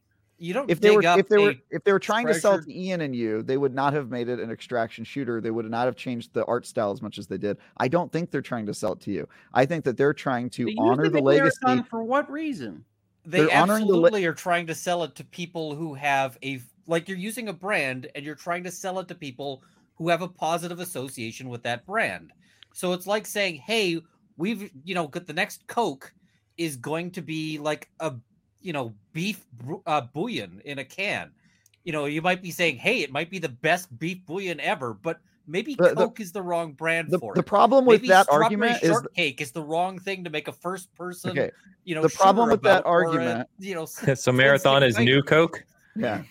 The problem with that argument is that it's completely stupid immediately after you hear it. So the, the, the games are not Coke products made in a manufacturing plant. They're not batch processing. All right. They are creative undertakings that do Wait not minute. have a Still formula. And And the the, pro- the universe that has a- problem, the- wait, wait, wait. Hey, I let you finish. Let me finish. All right. The problem you haven't with let me you, finish anything ever. the problem with you and Hoeg is that you view these things as the, these studios as being their role being to pump out thing that you love like it's a processing plant. No, right? that isn't what I view at all. Here's thing It's you love. Here's thing you love, and it's got to be just like the last one. Final Fantasy always has to have these things on it, and the no, problem with this is guys that this is argued for. Final Fantasy having to have any particular thing. I think that the structure of the game has to maintain itself within its genre. But I'm not the guy sitting there. It has to have Moogles. That's not me. Well, I, I think that you're you're trying to put a lot of conditions on an inherently artistic undertaking that does not follow that formula at all. They- They're not making Coca-Cola. They're making a new type of product every single time, and they They're cannot just chasing an audience that didn't play their games before. That's what they're chasing in those previews, and, and I, I suspect it's what Bungie's chasing. What's wrong with that? Marathon. What's wrong with that? Most th- th- there's Well, not a huge When you market of chase Hoegs and audiences Ians that out didn't there. like your product originally, you tend to t- you tend to alienate the people that did. Star Wars. We've talked about this. I th- uh, yeah, and I, I think that you know there's there's you're wrong And- about that. I think I I think think there's a fundamental question here that you guys are. I think the fundamental question they're asking, Travis, is nothing is wrong with what you're proposing from a game standpoint. And if Bungie wants to go off and do something new and hmm. creative, by all means do it. But the fundamental question is why use the marathon IP to do that when it I doesn't say- seem to tie directly to what came before. Because if you look Hey. at something like Doom, hold on. If you look at something like Doom, right, which was fundamental to the whole gaming industry, right, back in the mid 90s, they bring Doom back in 2016. And I think widely celebrated that they paid homage to what Doom is, but brought Doom into the future, right? And Doom has been, that was like game of the year for many people. Why call it Marathon if you're not going to seemingly pay homage to what Marathon was? I think that Ian and Hoeg are completely speculating that it has nothing to do with marathon. And I think that they will be almost immediately proven to be incorrect. So that's the first thing. Second thing, it's Bungie's IP. And I think the fact that they're using it instead of creating a new one is them paying tribute and honoring the fa- the legacy of Bungie and bringing that forward. And they, this whole like, oh, why not just call it something else? It to me is just such a bullshit argument. They made Marathon and they're going to continue making it and they've got this new vision for what it is. I am not going to say I'm not saying Marathon's going to be a fantastic game. I don't know yet, but I'm willing to give them, them a chance because I appreciate when artists create new and exciting art that I wasn't expecting. That's why I game. And I Travis, the realize some people game itself is why it's not marathon. That's that that they've admitted already. It's a PvP extraction shooter. You can roll your eyes at me all you want, but I think where I we will. differ here, where we differ here is that you seem to believe that the institution, Bungie or whomever, have an ultimately good idea. When I believe that they can make mistakes with what they've done, and that this seems to be a mistake. Yeah, I, yeah, I, I- mean, if we're at I- Bungie can do no wrong, then we've got a self fulfilling like, hey, we know we don't need to. when has anybody because- said that, Ian?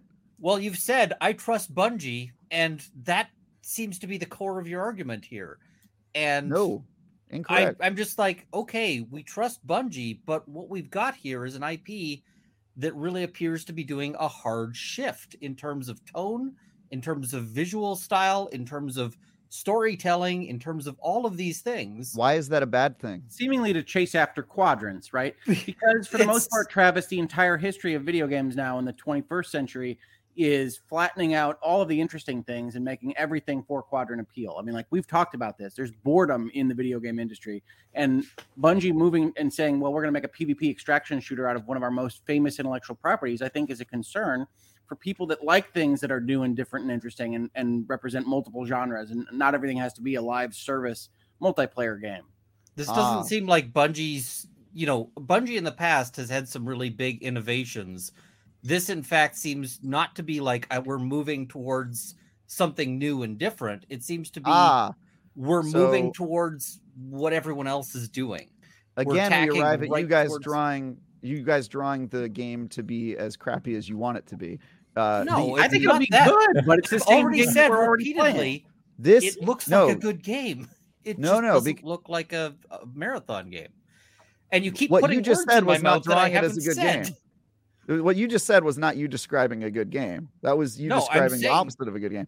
The, the- you said that it was you. You said that it wasn't going to be doing creative. because it's a good game, like because it works. No, no. Like, if You you're said it's saying, not going to be creative. I'm saying that everything that we know about the game so far. I far. did not say that it was not going to be creative. I said that it's not the like No, I think the the art sort of great. paradigm shift. Your, your your argument that- was that it it was not it- Bungie has surprised and delighted us with new and interesting stuff, and this seems to be not that, right? AKA uncreative path. No, aka not the paradigm shift that Bungie had repeatedly hit us with. And I think that's wrong.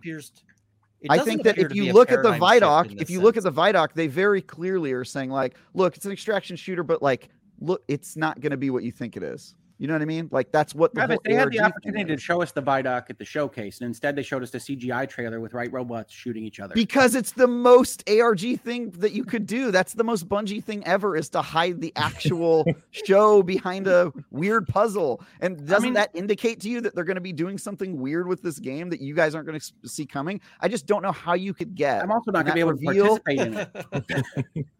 I, I I don't know how you could get from that reveal and the path we got to get to Vidoc. Oh, this is going to be just like every other extraction shooter. They're not doing anything creative. How could you draw I- that conclusion? I It like no their sense. art. I think their gunplay will be top of class. I think it will be a fun game to play. I just don't think it's a marathon. and uh, you are objectively wrong about that. It is marathon, literally. well, then what isn't marathon? Games that aren't called marathon. Halo, Destiny, different So game. if we just put the name on it, but it features Sherlock Holmes, um, We're back in I don't Star know, Wars making cakes. then uh, it's a I will accept game. your straw man and say yes. Technically, it would be. Okay, then I mean, here's the problem. We're ta- like we've we're talking about an IP that has an existence, and you know people do expect that things are going to take place in the sort of familiar universe if they're being marketed in that fashion. Like it if will I go, do that. I guarantee you, it will do that. it doesn't appear to. And if this is what they're sort of marketing to us as this is what the game is going to be, it does not at this stage appear. I can say on faith, Bungie has made a lot of games that I really liked. Bungie's also made some games that really sucked. And, you know, or that you leave Oni out of your mouth. I liked like Oni, but I like Oni Oni was too. unfinished, you know, like only where you play like all of the levels twice because they ran out of time to finish anything up. Um, it was a, it was a really they were reaching for something. They were trying to make something really good. It just Yeah. didn't actually, you know, didn't actually pay off. Um, I mean, they've they've made some crappy stuff, but this everything we can tell about this game is that they're playing to Bungie's strengths. They are doing weird ARG stuff. They're telling story asynchronously out of the game, which is a very marathon thing to do, essentially, right? Like the difference between reading the terminals and playing the shooter were basically two different games, right? In in marathon. And they're getting people hooked using a really like oh guys this is for everyone type of game right like they do with destiny and then immediately using mm-hmm. that audience to make something really weird and different and i think that's like just as somebody who knows about what bungie is good at doing i look at this and i go that's kind of smart. Like if you if you are consistent with all the stuff that i know you do well this could be a hit. And and it could be weird and different and it could incorporate and pay honor to the uh, ip that they've chosen to build their world in. I think it could know, be awesome. on thought, this game looks like it would actually fit better with the Oni uh, theme than it does with the marathon. They- Here's what we're gonna do. We're gonna move because on. at least an extraction shooter would make sense in that universe. we're gonna move on, and when this game releases in 2027, we will invite Ian back to have a conversation to talk about Travis's review of it because I I'm actually- sure he will try and I review actually it. think I actually think this game is going to be uh, coming out a lot sooner than you. So think. do I. I was just joking. Yeah, Yeah, yeah. yeah. But, But also, uh, why you did know, we need two Hoegs to fight me on this Well, one? we're Like, looking forward to why, why was that necessary? the gotcha game. It'll be good. Why I did we Bungie need is Hoeg? Why did why, their, why did uh, we need Hoeg, Hoeg the Gray and Hoeg the White to fight me on this Bungie is famous for their uh, release date um, shenanigans. Um, I guess the other question I have is will they honor the Bungie bucks for this one? Bungie bucks. what Oh, are Bungie bucks? Do you guys not so Ian back had with Bungie Bucks from like decades ago. Yeah, yeah Okay. uh, when they released uh when they released myth 2 it it shipped with a a showstopper of a bug which was that if you installed it anywhere other than the default directory and then tried to uninstall it it uninstalled everything like your it just it wiped your drive this um it this was is malware shows- that they sold. Yeah. yeah. it- this is a, a real showstopper of a bug in a way that I don't think anything else has had a like a shipped product with a bug that bad. Um, they had to recall everything. They almost went bankrupt doing it. Um, and as an apology to the fans, they gave out everyone who bought this got two uh, 20% off coupons, which specifically note that they do not expire. I still have mine. So I'm gonna you, you're gonna I'm you're gonna gonna have to I try and use it and report back for sure. I'm gonna see if I could be like, hey, um, I want my twenty percent off, guys. If I'm not mistaken, they have honored those uh, in in recent like. I don't see how they couldn't, right? so. Yeah. So I guess I will try to uh, see if they'll take that, and perhaps we could do a video on that one because uh, does not expire is a dangerous thing to put on a coupon these days. no doubt, no doubt. Yeah. Well, the one thing I will say, Travis, is I really do like your positivity on this, and I would love for it to be something that I thoroughly enjoyed. I think the actual moment-to-moment gameplay will be great, uh, but yeah, I, I, I miss a company just going out there and making something new and interesting without the added aspect of we're, we're going to try to trick an audience into playing it for us. Without the interesting part, new and interesting without the interesting part, or the new. I think you can have an experience that is interesting within its own four corners rather than trying to trick an audience with another genre and then show the weirdness. The funny Yeah, thing is, my I- take on this is completely different. Like my take on Marathon was this looks really cool. I hope that Bungie can return to PvP greatness because Destiny's PvP sucks. So their shooting mechanics are fantastic. They're probably up near the best of the business in that, and I have full faith it'll feel good to play and run well and look good. I just hope it's a solid PvP experience, and if it is from Bungie, then I'll play it. I, th- I think it will be. I mean, they said they said uh, dedicated servers was music to my ears in the Vidoc. Oh, that's like- it's That- that I was 2025. quite I freaking hope so. Yeah. Um, How do you not have dedicated servers in this day and age? I mean, Well, so here's the thing. De- Destiny Stop slamming technically has, Xbox Ains. yeah. Uh, the other Destiny, Destiny technically has dedicated servers, by the way. They just don't advertise it that way. But uh, it, yeah, it doesn't matter. Um, the other thing is that um, what Bungie has done in the past with this IP is basically going and saying, "Hey, every time they've basically set something in what is essentially the same universe, they've sort of started a new IP that is the same universe. Like Pathways into Darkness sets out their sort of starting, and then they went to Marathon, which is admittedly not 100% because they were still figuring things out and then it goes to Halo, which is, you know, it's very easy to say Halo is set in that universe. Like, I think it would actually Halo be, appears to be in the marathon universe. Yes. yeah. yes. So if they'd said like, "Hey, we're doing whatever else," and then made it clear that they were setting it in the same universe, that would be very much along the lines of what Bungie's done in the past. I think this is actually the first time I've seen Bungie go back in that sense. Well, and they did So my that's, least favorite um, thing in video games or movies, what- which is they named it the same thing as the first one. So now it's going to be Marathon 2025 or whatever. Yeah. We were moving on, guys. We were moving on. Hey, Ains, sorry about that. We can move on. We have to talk about Bungie some more anyway because we've got a last one story. Yep. Yes. Yeah, that's a good transition. That's what we'll move over to, actually. So, funny enough, coming out of the conversation after the showcase was a Bloomberg report um, from Mr. Schreier about uh, how Last of Us factions, which many of us assumed would show up at this showcase because we've been hearing about Last of Us factions for a long time now as being the big Naughty Dog multiplayer project which didn't show up, obviously. Um, we hear a report that the project, uh, and I've actually talking to, talked to other people about this. I don't know if you've heard anything specifically, Travis, but I've talked to other people now that the project is being rebooted for a third time, and the scope of it has been narrowed with the team kind of uh, shifting a bit. And according to the report, uh, Bungie had something to do with this. Um. Now, Bungie apparently looked at this. I'm, I'm paraphrasing, but apparently looked at this scope of what Last of Us Factions is going to be, and basically said that your long-term viability from a kind of multiplayer live service profitability standpoint is not very good. Um, and Well, so, uh, it to us was how it was described.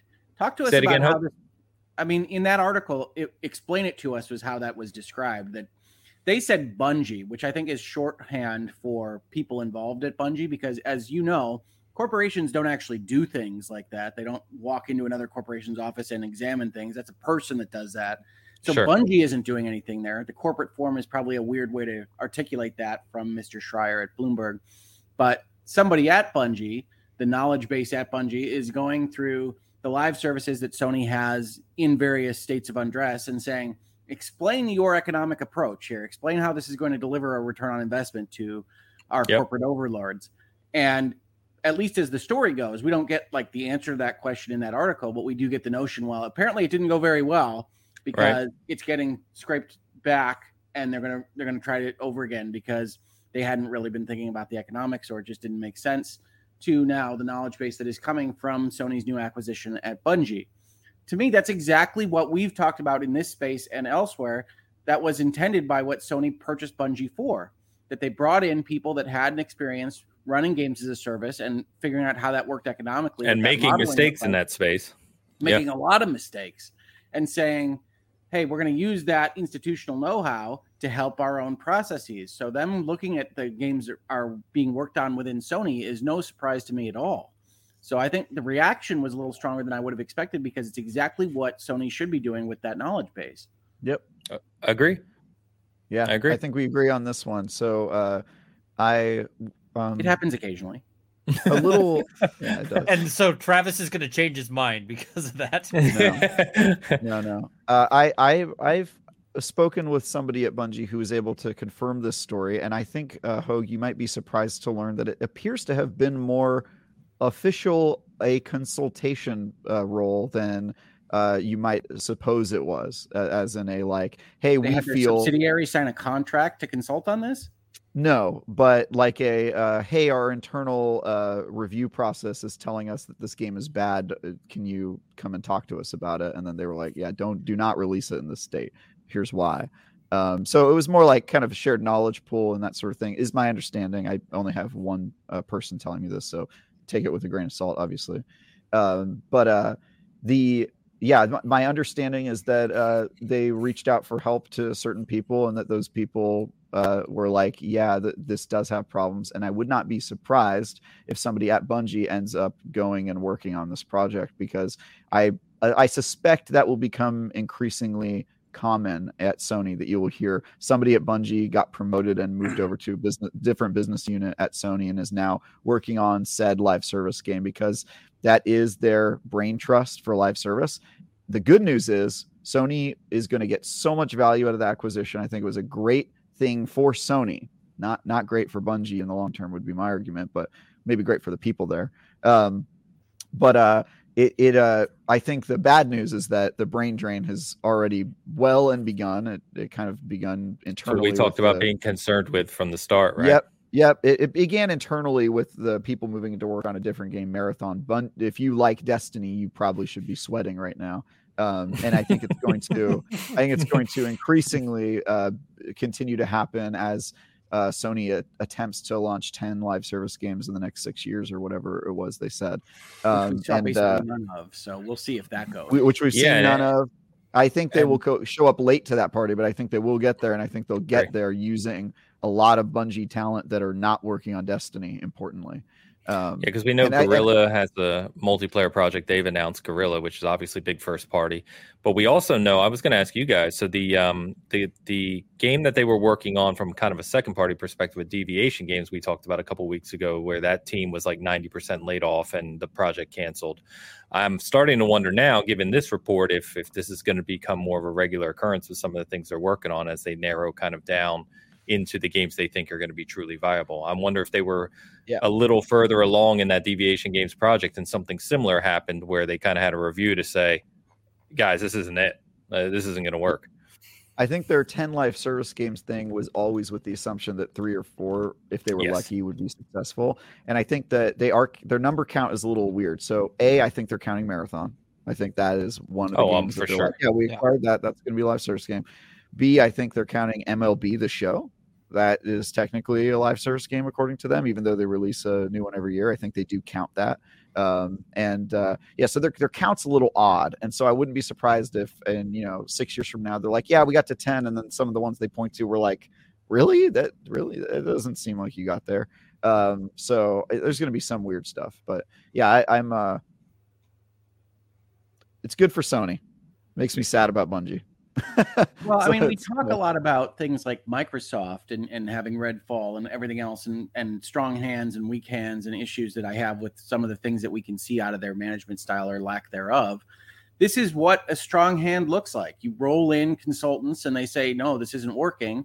And ideally, if you're Sony, you avoid putting resources into things that aren't going to be games that bring surprise into light or whatever you else want to describe it as. And and there's going to be that moment where if it's public, because factions was announced years and years and years ago, you have this moment where you get a pair back or you get a report like this from Bloomberg. Ideally for these companies, you aren't having the announcements, you aren't going through that process, and this thing these things are happening a little bit more quietly. But I think it's good to have other eyeballs looking at things and saying, no, this isn't a great direction. Now, unfortunately for Sony fans, Factions has evaporated Naughty Dog's output for years now. I mean, outside of The Last of Us Part One, again, hope you like it for the third time. They They haven't released which any. wasn't even primarily made by Naughty Dog, but yeah, Yeah. Yeah, they haven't released anything. That's why in their apology statement or their response statement, however you want to take it from the Bloomberg article, they have to say, well, we are also working on a single player experience, whatever the hell that is. I think they mean a video game. Yeah. It, it, it is a little odd that they weren't able to say it, but my, my real uh, concern with this is why the heck would you take the studio Naughty Dog and make them work on anything like factions? Like, why would you ever do that? I think That just seems to me like a wanted to. complete squandering of talent. What's that? I think Neil wanted to. I mean, certainly the indications on stage from him are that he wanted to do this thing big. It was supposed to be the multiplayer for part one, and they blew it out, or it was supposed to be the multiplayer for Last of Us 2, right? I mean, we're years beyond when they announced this thing. Look, I'm And- all for studios doing things that they've never done before. As you know, Hoeg, I, I know treat you this are. with irreverence. I, I we and, and the reason for that from this choice notwithstanding, you continue to advocate for it. So Well, because there's stuck with it. there, there there are triumphs. There's Sea of Thieves. There is uh, Grounded. Uh, the, the games that would not have existed if creative people weren't allowed to get outside of their comfort zone and do what they do best, which is create and be creative. Uh, I, th- I think that that's awesome. Um, but I think at a certain point you have to know when to cut your losses and go, okay, well this idea didn't work out. To me, factions third time's the charm. I, I don't think so. I would just say, yeah, this this idea is not working. It's drawing too much of our attention. We tried it. Let's move on and try something else. It's okay to cut ideas. Not everything has to make it to uh, retail. You know, it, but it's a sunk cost but- fallacy, right? Like just because you've worked on it for three years, you don't have to release something. just let it exactly. And. I, I I and I think that you know there were probably other things that Rare tried to do before Sea of Thieves that we never even heard about because they just said not working. Sure. Let's try something else, right? And that's pretty common. I, I just uh, previewed a game on Friday that's made by uh, some old CDPR uh, uh, uh, employees that started their own company, and they told me that they kept pitching games to publishers. And they got no's three times, and then the fourth game that they pitched was like the one they least wanted to make, and publishers said, "Yeah, we'll fund that one." And now they're making it, and so they, you know, th- this is sort of the process. And now they're they're making this game, and it's very weird and different, and something that there, there's some beauty to like your first three options getting rejected in this industry, and then you having to make the fourth one, and and it just being like this thing you never thought you'd create. I think there's a certain uh, a certain kind of virtue to that. I really do. Um, and I would and I would implore Naughty Dog to learn that they not everything they they try is going to be a success and and move on to maybe a, a we, we've heard the same about idea. um everwild everwild was apparently re-scoped and started over again new I project don't director know what that and- game is. uh, Yeah. all we've seen is that trailer that we saw what 2019 maybe I think we saw two trailers, right? And they looked 2020? pretty different. Yeah. So yeah, well, that's that's the whole thing, right? Um. So who knows? But yeah, no, I agree with you guys. I I, I think the other thing with factions that's kind of strange. Just one more point on this is that the multiplayer where factions came from, of course, was Last of Us One, which was 2013. We're now a decade removed from that, right? And especially in the multiplayer space, things have changed an awful lot in the past 10 years. And I think maybe I'm just guessing here, of course, but I think maybe what's happened, right, is the idea of the fan base that love factions, and it was a lot of fun. Um, the idea of that being a standalone live service game in 2024 or five, whenever it was going to release, maybe a bigger challenge than they realized, right? It's not as simple as just saying this is a multiplayer feature as part of a game that's already selling because it's a very popular game and has a great narrative, right? Standing on your own two legs as a live service multiplayer game is a whole different ball of wax. And Naughty Dog sounds like they might have bit off more than they could chew. And that Yeah. pun wasn't even intended, but it works. Yeah. does work well. Either so either they're going to double down and maybe turn out something halfway decent with the help of Bungie, or they drop this idea and they move on to something else. But who knows how far along they are? If it's something where Bungie goes, oh, you know, with six months and changing this and that and this, we could have something halfway decent. That's great. But there is that question, right? Of like, what counts as a successful live service?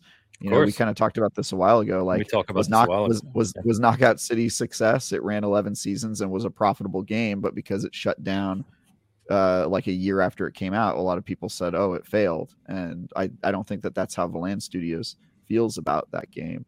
Um i'd be curious to see internally what it what does naughty dog think this game is runtime is going to be? How many seasons do they expect it to support? Like they know they must know it's not going to be Destiny nine year run, right? Like there, Well, and there's I, no I way think the problem you have, I agree with you, and I think the problem you have in that same line, right? The expectations from the fan base, right? You're talking about Naughty Dog, which is a premier first party studio. One, you're talking about Last of Us, which is a global IP at this point, right? The expectations for what this would be would be massive, and it, And the who cost knows of if a it can failure, uh, cost of a failure is massive too, because it is an Yeah. IP that is spreading beyond the video game space. And Yep. so, if they damage the IP with a, a bad product, then they're hurting more than what they're uh, they would be. And I mean, this is uh, a big shift when we're seeing all the online, you know, the things have to be a big online project. Because if you've got a bad game and it's just a single player or whatever, it's like okay, whatever you get, like whoever buys this, it's a return on investment. But with an online thing, there's continual costs. It's actually entirely possible to lose money by releasing it. So that um, is yeah. true. And I think the longer this project takes to get off the ground, the more they stand to lose, right? Yeah. more cost. Oh is to get yeah, I mean they've probably Yeah. sunk quite a bit. I mean, you're talking about top tier talent, right? These these aren't your well, I guess we don't know who's actually coding, right? But you're talking at least about some of your top first party studios focus, as Hoeg was alluding to. So, yeah, I don't Yeah, know, mean, well, that's opportunity cost as much as anything. Naughty Dog hasn't done anything. right, well, right, and the longer a project gets delayed, the more stale it is, and the more people will have innovated past you. correct. And you get to this you get to this point where you're like, we have to rebuild everything to catch up to where we were trying to be. Exactly That my point with the multiplayer. part of dev. Yeah, really Well, especially and multiplayer, right? Like it, it's evolving. Every game that releases from a AAA multiplayer perspective seems to kind of bring something new to the table, and it's just evolving rapidly in that sense. Well, and I was surprised when they first announced it as blowing it out into its own game anyway, right? I mean, I don't know who really played The Last of Us solely for the multiplayer component, uh, but it wasn't me. And then having it as the base for a big, long games as a service type of endeavor that was having all these resources thrown at it, at least as was described to us, was a surprise because I don't find, you know, random ruined cities in America to be as interesting as Destiny or even as interesting as Fortnite, where you can have a cartoon fish fighting against Darth Vader if you're so inclined. the truth, you laugh. That's Fortnite. It it's absolutely is. Yeah, and they've And they've they're trying crushed to turn Destiny into it, and it's really annoying me. We could talk about that too, but I don't know if you guys know, but this week Destiny got uh, a Kratos skin, a Atreus skin, and a uh, Ghost of Tsushima skin, and I was just like, "Oh funny God, it's happening!" You know, It's there was a live stream last week, and I, I promise I won't take more than thirty seconds on this, but it's relevant. Is um three four three did a live broadcast talking about season four in the future, and they joked about stuff being kind of fitting in the theme of the game, and like a lot of hardcore fans like us, I'm sure, want things that fit within the theme of the game. And then they joked, they were like, "But god damn, you guys love the cat ears because the cat ears just sold like crazy. You know, it's like their best selling item in the shop, and it's like if you're a developer who's under financial strain, right? You have to develop stuff people are going to buy. There's give and take there that some players don't like. I mean, Yeah, I have to give think, the people uh, what they yeah. want. So, Yeah. so I think the live service model is a little bit uh, chasing its tail with uh, the Fortniteification of every game. Uh, you can have a successful live service game and not make it like Fortnite's model, but I think sometimes they look to that and they go, "Oh, you know what? That's the path, right? Do crossovers. Put an Assassin's Creed Valhalla skin on my Guardian and Destiny." And I, it, I think that a certain amount of that cheapens the game if you're trying to.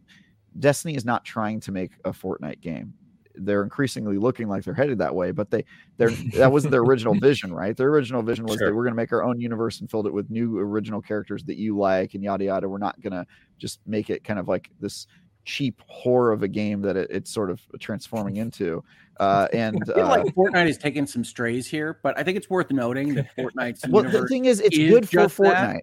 Fortnite it's Yeah. good for Fortnite, but they they Yeah. they succeeded that model, and now people are going, "That's the model." And I say, "No, guys, I think not because the they've made so much money, other companies are Yeah. saying we need to do that.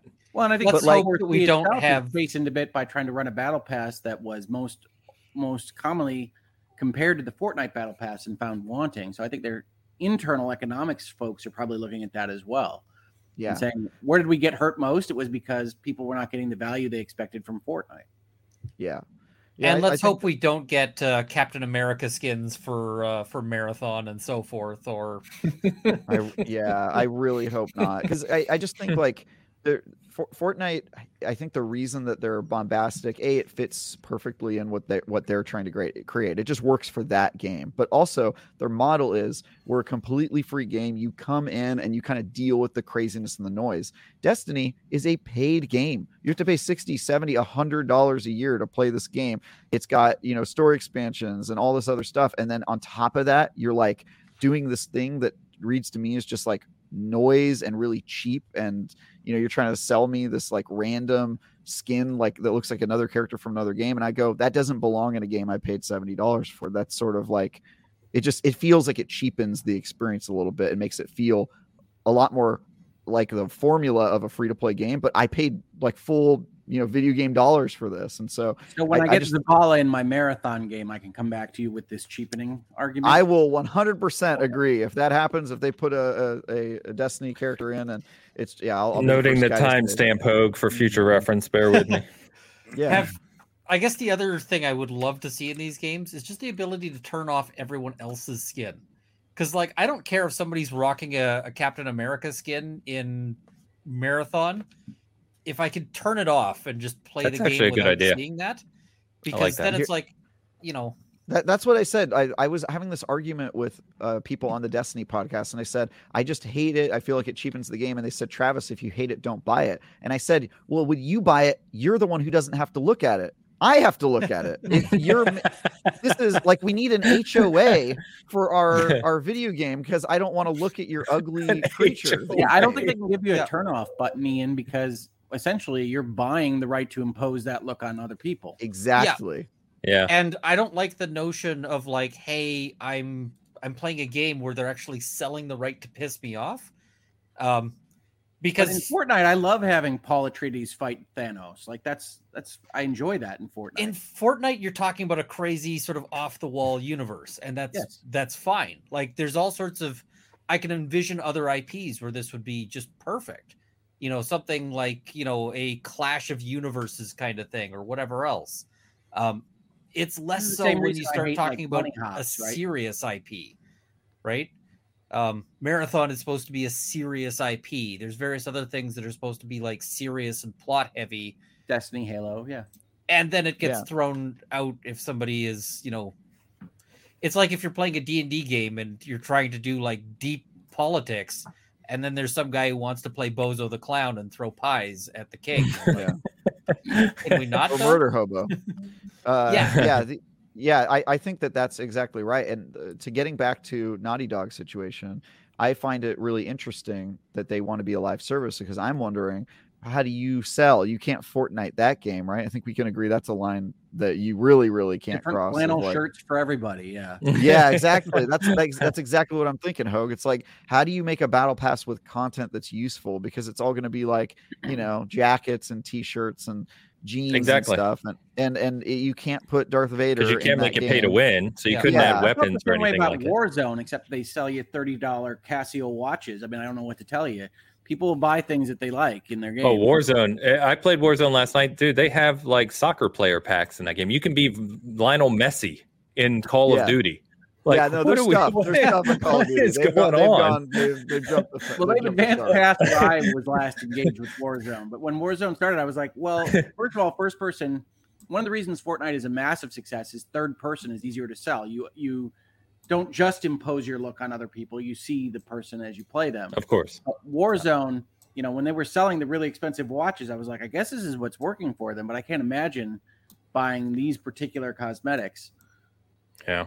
Yeah, I don't know. I don't know. But This whole It's, in-game uh, flag kills me, man. I well, and can't- and now I'm thinking, you know, it can't obviously we'll talk next week about it, but uh, you know, Diablo is the next conversation point that's going to be a Oh, yeah. $70 game with battle pass and with paid cosmetic. Has $70 game with a battle pass and a paid store. It has all of it.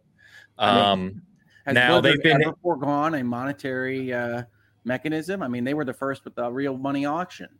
if they could Blizzard figure out how to do it they'd have somebody waiting out at by your front door to hit you in the kneecaps and take your wallet. Like, they, uh, I mean, they've made it very clear there's no pay to win, which is great, of course. But um, you know, I think we'll have a conversation next week about what that monetization model looks like too. But Yeah, I got Anyway, I think- experience it a little bit. especially Yeah. since. I, I actually, I don't think I can say. you can't say, yeah, but yeah, I can't say. Especially when Travis shuts up. That's that's how that's our government Yeah, uh, next week. Travis. Next week. Um, yeah, we'll talk about it next week. But uh, yeah, Yeah. We- we can talk But- about the fact that we played a lot of Diablo. I'm sure you mentioned that at the top. I did show, it but- before you got in. Yeah, I said our time has been spent. I did say that we played together. Some of my footage that I captured for the review has you in it, so you'll be running around in my review. I mean, I, you know, I was Nice. carrying him basically, I think but his um, he, he's there. Not How High you. What level weren't did you get to, by the way? Are you allowed to say that? I, I don't know. I'm not going to just in case. next week, next week we'll come back to it. But anyway, back to PlayStation. I think um, kind of interesting times at PlayStation. You know, a couple days before the showcase, we get this uh, we get this uh, uh, report out from Jim Ryan, right? The executive uh, uh, report out of how much they're selling and their revenue streams. Um, Very detailed. but then you see all these other things. We talked about Pixelopus shutting down. We talked about the Deviation Games cancellation. We obviously just talked about Last of Us. Um, and then uh, there's layoffs this week at, Pl- at PlayStation Visual Arts, another division with the PlayStation that helps you know the artistic approach to these games. There's been big layoffs there, so kind of interesting. Um, we didn't really touch on. We can touch briefly on Project Q and their earbuds, their new hardware announcements that were part of the showcase. who is Dan's that already sh- for? Dan's already shaking his head. And Dan, you've it been quiet because of the live service conversation. But Project Q, a dual sense with a screen where you can remote play off your PS5. Go. Uh, This is the dumbest idea I've ever heard. Re- listen, remote play is, is is stupid as as it stands now. You you're trying to sell me uh, probably what's going to amount to a two hundred or two hundred fifty dollar device that I can do for if I wanted to far less uh, with my phone. Um, yeah, your phone. on any anything else, or and I have to be connected to my PlayStation, which means it has to be on. If I'm not here, I The, can the play game has else. to be installed on your PS5. installed. Yeah, basically, I'm just running. Uh, I don't know what Remote. I'm, I'm It's remote play. mirroring it. Yeah, I'm Yeah, mirroring it. remote I'm going play. backwards. You know, from what you know we we've gone to. It, it doesn't make any sense to me. I don't need earbuds. You know, I mean, it, it's if if I'm sitting here, I mean, and I've tried doing this before. Remote play is is spotty at best. It's it's. I mean, XCloud works better. It's not great still, but you know, it's it, it- it's at least you know I'm not running it off of whatever crappy internet I have at my house. Uh, if it's relying on that, uh, it's It not is. great. It's not great. Uh, I tried using it at uh, I think my uh, in-laws once. I was like, this is garbage. Uh, it- it doesn't make any sense. I- I, I don't I- know who I it's think it- for. I I you know, who it's for. I can speak to that. Yeah, the person that can't sit up Yeah. and walk to their TV and play their game on a normal screen. Well, mean- let's say, for example, that you have you live with somebody, right, and that they are using the TV, and that you want to play on the couch in a Switch-like device, and that you, like me, you have internet that's fast enough to accommodate that sort of experience. Mhm. You could pick up this device, remotely turn on your PlayStation, pick up where you left off via your cloud save, and continue to play the game in a remote format.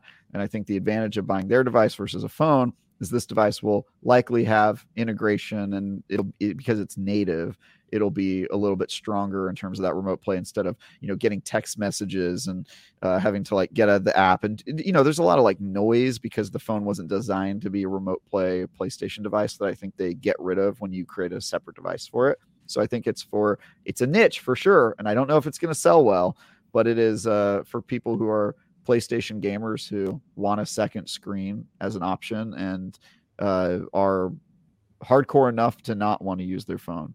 That is a niche. I will give you that. But I, but I can imagine it. I could I could see myself playing that for sure. Well, I need and all then those have enough resources to go and buy a completely superfluous piece of technology, and not Yep. enough resources to have different TVs.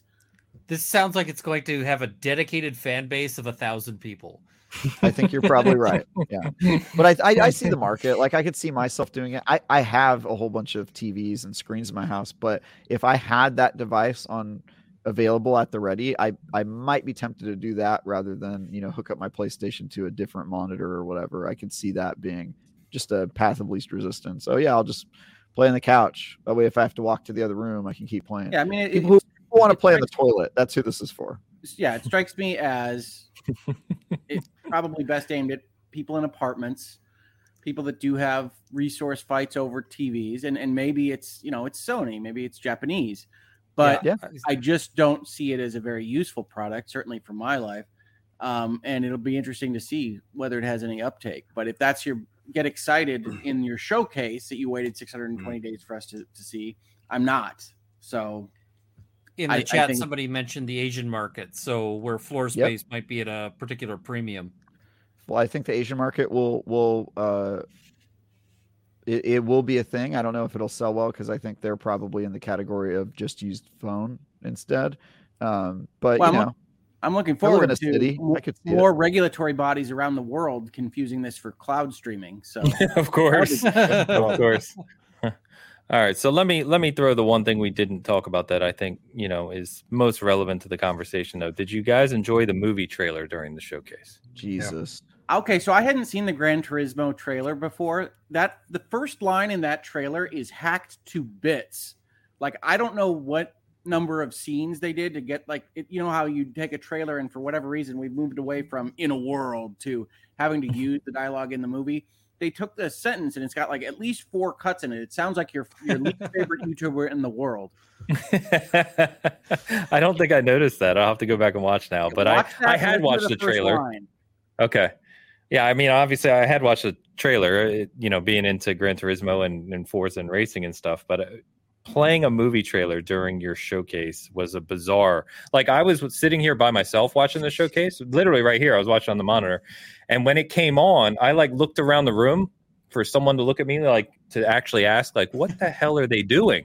There's no one here. You know, I'm like, I What- see, what's going on right now? would be useful, right? Because I think that's just the Nintendo approach. They saw the success with Mario; those were in the Nintendo Directs at least twice, if not three times, right?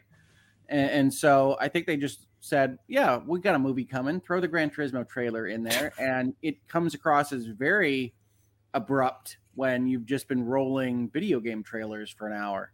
yeah. Yeah. I mean, there's My one. wife- There's maybe one or two characters in the world, video game wise, that could pull off showing a movie trailer during a showcase, and that's Mario and Nintendo. I mean, you know, they can pull that off. Gran Turismo during PlayStation, they can't pull that off. That trailer, I I feel feel like- like, the I feel like, Turismo movie uh, looks more interesting than the Mario movie to me, but. I didn't Whoa. see that in the showcase because I haven't seen the uh, the showcase, but I saw the trailer and I I was just like, really, this is where they're going with things? I, I guess. Um, the fact The that that last was put in the in- in showcase is just form. like Yeah, it's Last Starfighter Well, Racing Form.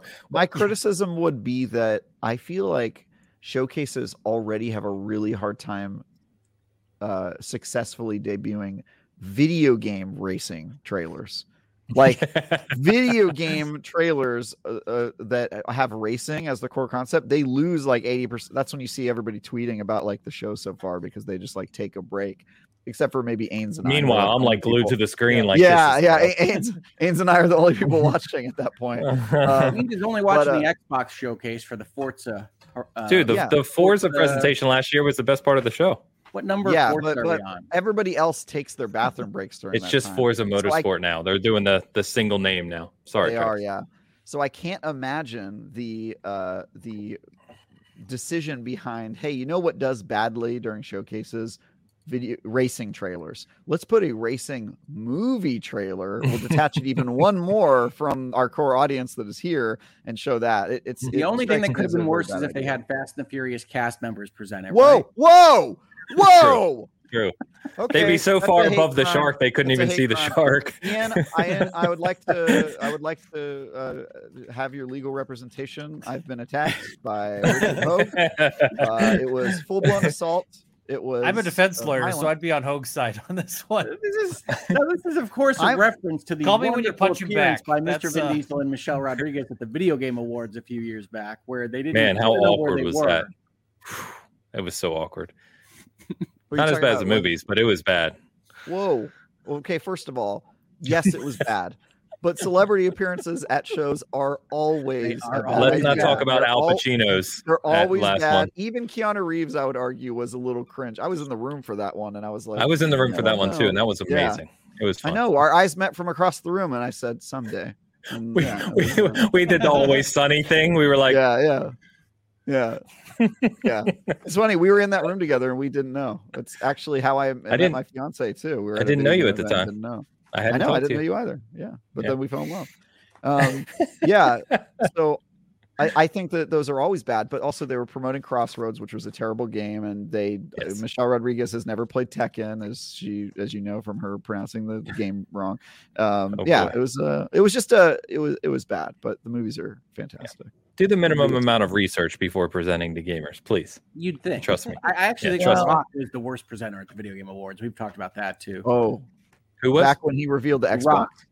No, The Rock. He, he they had Oh, like The a Rock. video uh, of him at his gym. Oh, doing his oh, yeah, uh, that was his energy drink. Yeah, with his His energy energy drink. Yeah, but but but Hoeg, remember when he unveiled the Xbox with with With Bill Gates. That, was- that is maybe the best uh, celebrity appearance of all time in the game space, and that was The Rock. It was the same guy, so he's you know he's just goes to show you. 20 you 20 years removed. Bad performances. Yeah. Yeah. Anyway, well, PlayStation Showcase. Well, I don't know. We'll leave it there. We're moving into showcase season. We've got uh, Game Awards, uh, well, not Game Awards, excuse me, Summer Game Fest uh, in a week and a half as we're recording this, and then exactly two weeks from today, we have Xbox's showcase, which I'm proud to announce I will be in the room for. Uh, I was invited to be there. I will be live in LA. I've already talked to some of the guys, all of you watch that uh, I'm going to catch up with. Should be a really good time. Figure out how we're going to cover it. Go Can I just par- parse what you said really quick, which was, Yeah. I'm really happy to announce that I'll be in the room for that. And then your next sentence was, I was invited. So I was Yeah, invited. yeah, yeah, I'll be in the room. And then also just trying to be clear, not I'm not sneaking in. Yeah. So- It's not that guy's hey, Game Awards on stage. That's I'm not above clear sneaking into the showcase. I'll be I honest. just, I, mean, I I'll do like it. the at season. I basically gaming, that's snuck into something that we- Bethesda's two years ago or three years ago. So At, at We'll just see him, gaming, like, that's climb something out you have a to worry vent. about. Whether they invited or not. You know? I was invited, clear. Um, but no, that'll be a good time. And um, I guess I would ask you guys at this point. I mean, what are your expectations? We've got those are the two big showcases we have coming up: Summer's Game, Summer Games Fest, and Xbox. So Summer looking Game at Fest will be a- PlayStation, Summer Game Fest will be a Geoff Keighley show, so that will It'll feel be a like Keighley Geoff show, for sure. Is that one before the Xbox show or be- it or is after? June eighth. It's It a yeah. Thursday. You're going to both. I am not going to June eighth. No. Uh, Okay. I Ex- expect the Xbox show to be great. I think last year's show was great. I think their problems are not their shows. They're pretty good at that. They've got showmanship. Their I was going to say, I think their last two years have been great. Yeah. Yeah. So I expect their show to be very good, and I have more concerns about delivery of the content they show at that show. Yeah. I mean, that's true. Yeah. It's true. Phil. So Phil was on uh, when he was on XCast last week. He said they do have some um, new announcements, a couple new announcements, I guess, from first party perspective. And of course, there's a lot of assumptions that the kind of the big IPs that they announced two, three years ago, we'll see, right? The Avoweds. Indiana Jones. I don't know. You think we see Indiana Jones teaser It maybe should. I mean, it should go with the Okay, yeah, we'll movie. Yeah. something. with the movie? Yeah, teaser. No chance. Um, yeah, so I think I mean it goes without saying, right? I think the expectations for Xbox to showcase are pretty similar to what PlayStation's. I think there's fans that want to see what all these studios Xbox has are working on outside of Forza, which we know is a, a given quantity, and I think they came out this week, right? They already showed the cover art for it and said, "Hey, you're going to see some of this June 11th, but we're showing the majority of it on June 13th." I think that's smart. Let people know, yeah, Forza is going to be there, but really, it's being shown as from Forza from turn 10 following the show, not during the show. Uh, so set that expectation because I think they get criticized often for that, right? That they show That's the same weird. They So. kicked Starfield and Forza out of their show and gave them their own directs. You know why? Well, Forza has a monthly uh, live stream they do. Okay. Um, it's so they they said they're going to show the whole single player experience for Forza during that June 13th, like two days later. But yeah, Starfield has a Starfield is a full half an hour after the show. So it's a two hour show. It's an hour and a half for game showcase, and then it's 30 minutes for Starfield. So it's two hours. So I get why Forza is not going to be there because I've heard Phil Spencer give an interview. This was years ago, where he said that every time they show Forza, they get just people eh, the two types of reactions. One where they go, "Well, it's Forza, so it doesn't count." Like, like you had no games. Well, we showed Forza. No, Forza doesn't count as a game. What else you got, right? And so he he feels like that's a lose lose situation. Or they get people who just like don't care about it. The audience is so specific that they have to break it off and do their own thing. So Gears, get why Forza, that's and fun. Halo. Yep. Here's Forza and Halo. But I think Forza has a special because people generally care about people who watch that show care about Halo and Gears a lot. Um, but they apparently don't care about Gears. That's my.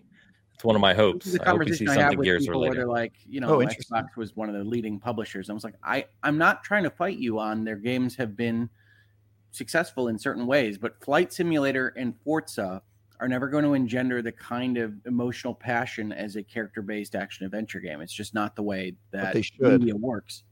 You can argue for whatever you want. You're arguing against the human experience.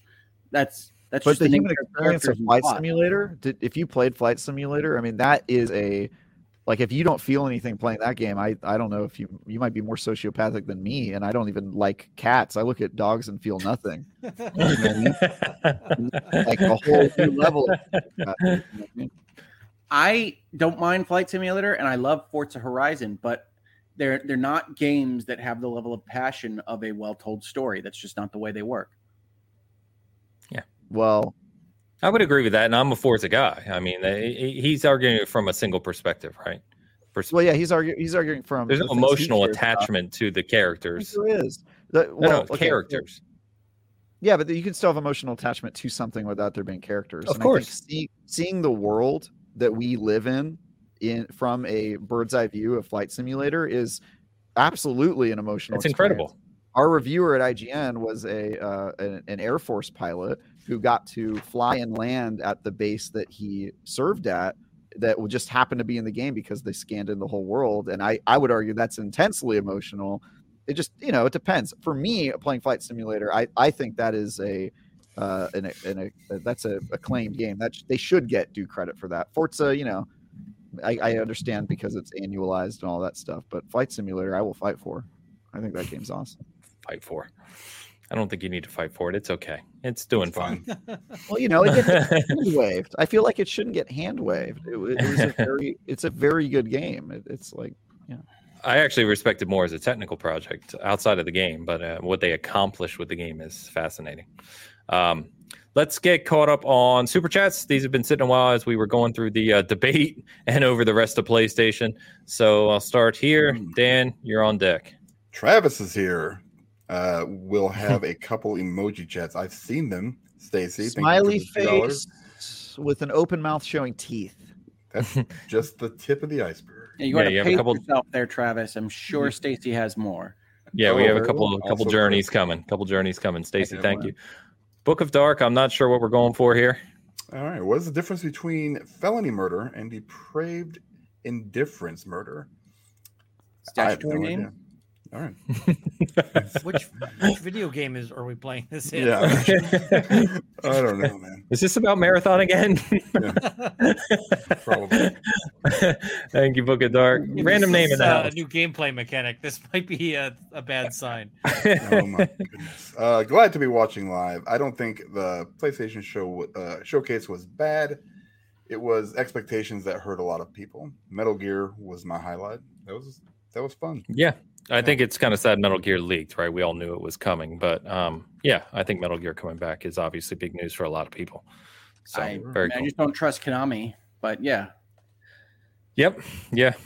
By the way, did you see Geoff Keighley going at them about like Was he he protecting pretty Kojima? much standing up for his brother, you know, his def- man Kojima? definitely adopted by Hideo Kojima at this point. I, don't- I think he wants to be at this point. I don't know. so weird. Random. Thank you, brother. Siddharth back in the house.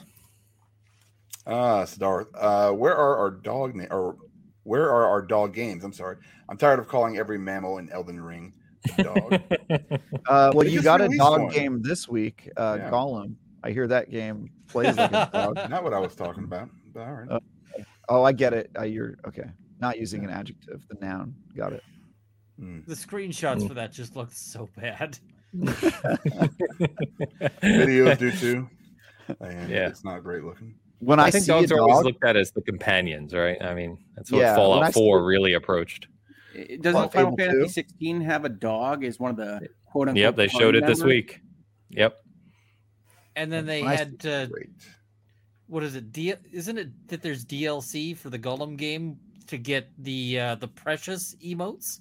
Yep. You get five emotes for three dollars. I tweeted about it. It made me extremely offended to know that. Wow.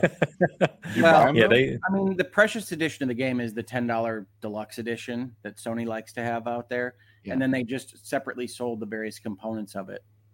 Yep. So is there Wow. going to be a DLC that makes Gollum not look like a shaved orangutan or he always looks like The graphics are okay, and if you haven't played the game, you have to lighten up. Okay, but it's a single player game with emotes. Explain that to me. Well, emote is just the shorthand for get him to do something. You hit the down button on the D-pad. and Well, what's the why would I care? Yeah, he why would you care? You eh, the whole Why point do you care when it's others. online? I mean, you're not interact. You're not experiencing it from another person's perspective as you do it online. but they do it to you, and you you can you can use emotes to communicate something. You're, you're asking me why would you ever use an emote, and I can't answer that question in any environment. but I don't think. Okay, so then in that case, I think you're obviously not equipped to uh, understand just how dumb it is an emote exists in a single player game. It's it's kind of unprecedented. I well, can't. I bought the Precious edition because they put uh, their lore codex in that edition, which is Ooh, probably God. That's insane. You spent seventy dollars, Hoeg. on Gollum. Wow. Just remember that when you super chat Hoeg, this is how he's spending his ill-gotten gains. I don't know why they're ill-gotten, They're but I have ill-gotten. to say, That's a way better Okay. joke than where I was going with that. So I'm glad you. All right, Shoosh in the house. Well, hold on for one second. You have to pay for the lore codex. yes, there's a lore codex that is part of Like, their. do you mean the- edition. I, all right. I love All how right, Ains has got his hat down like he's about to send Pikachu out to go fight someone. Oh, Can't do it. Beautiful. Can't do it. can't anymore. All right. Uh, shoes for the five euros.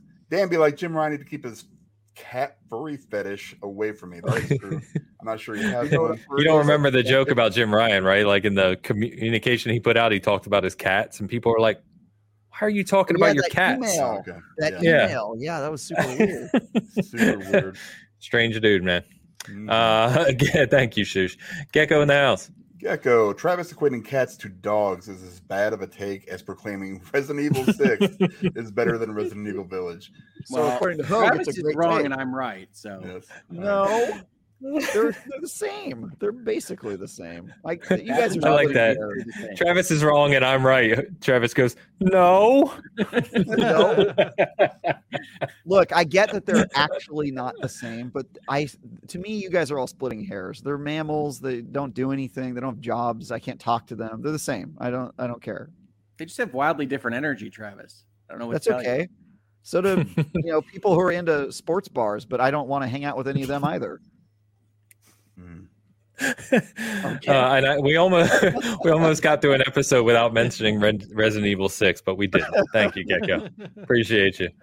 Uh, I'm going to jump over this one for now. We'll come back to it. Siddharth had another super chat. All right. Maze is firing off the rupees today.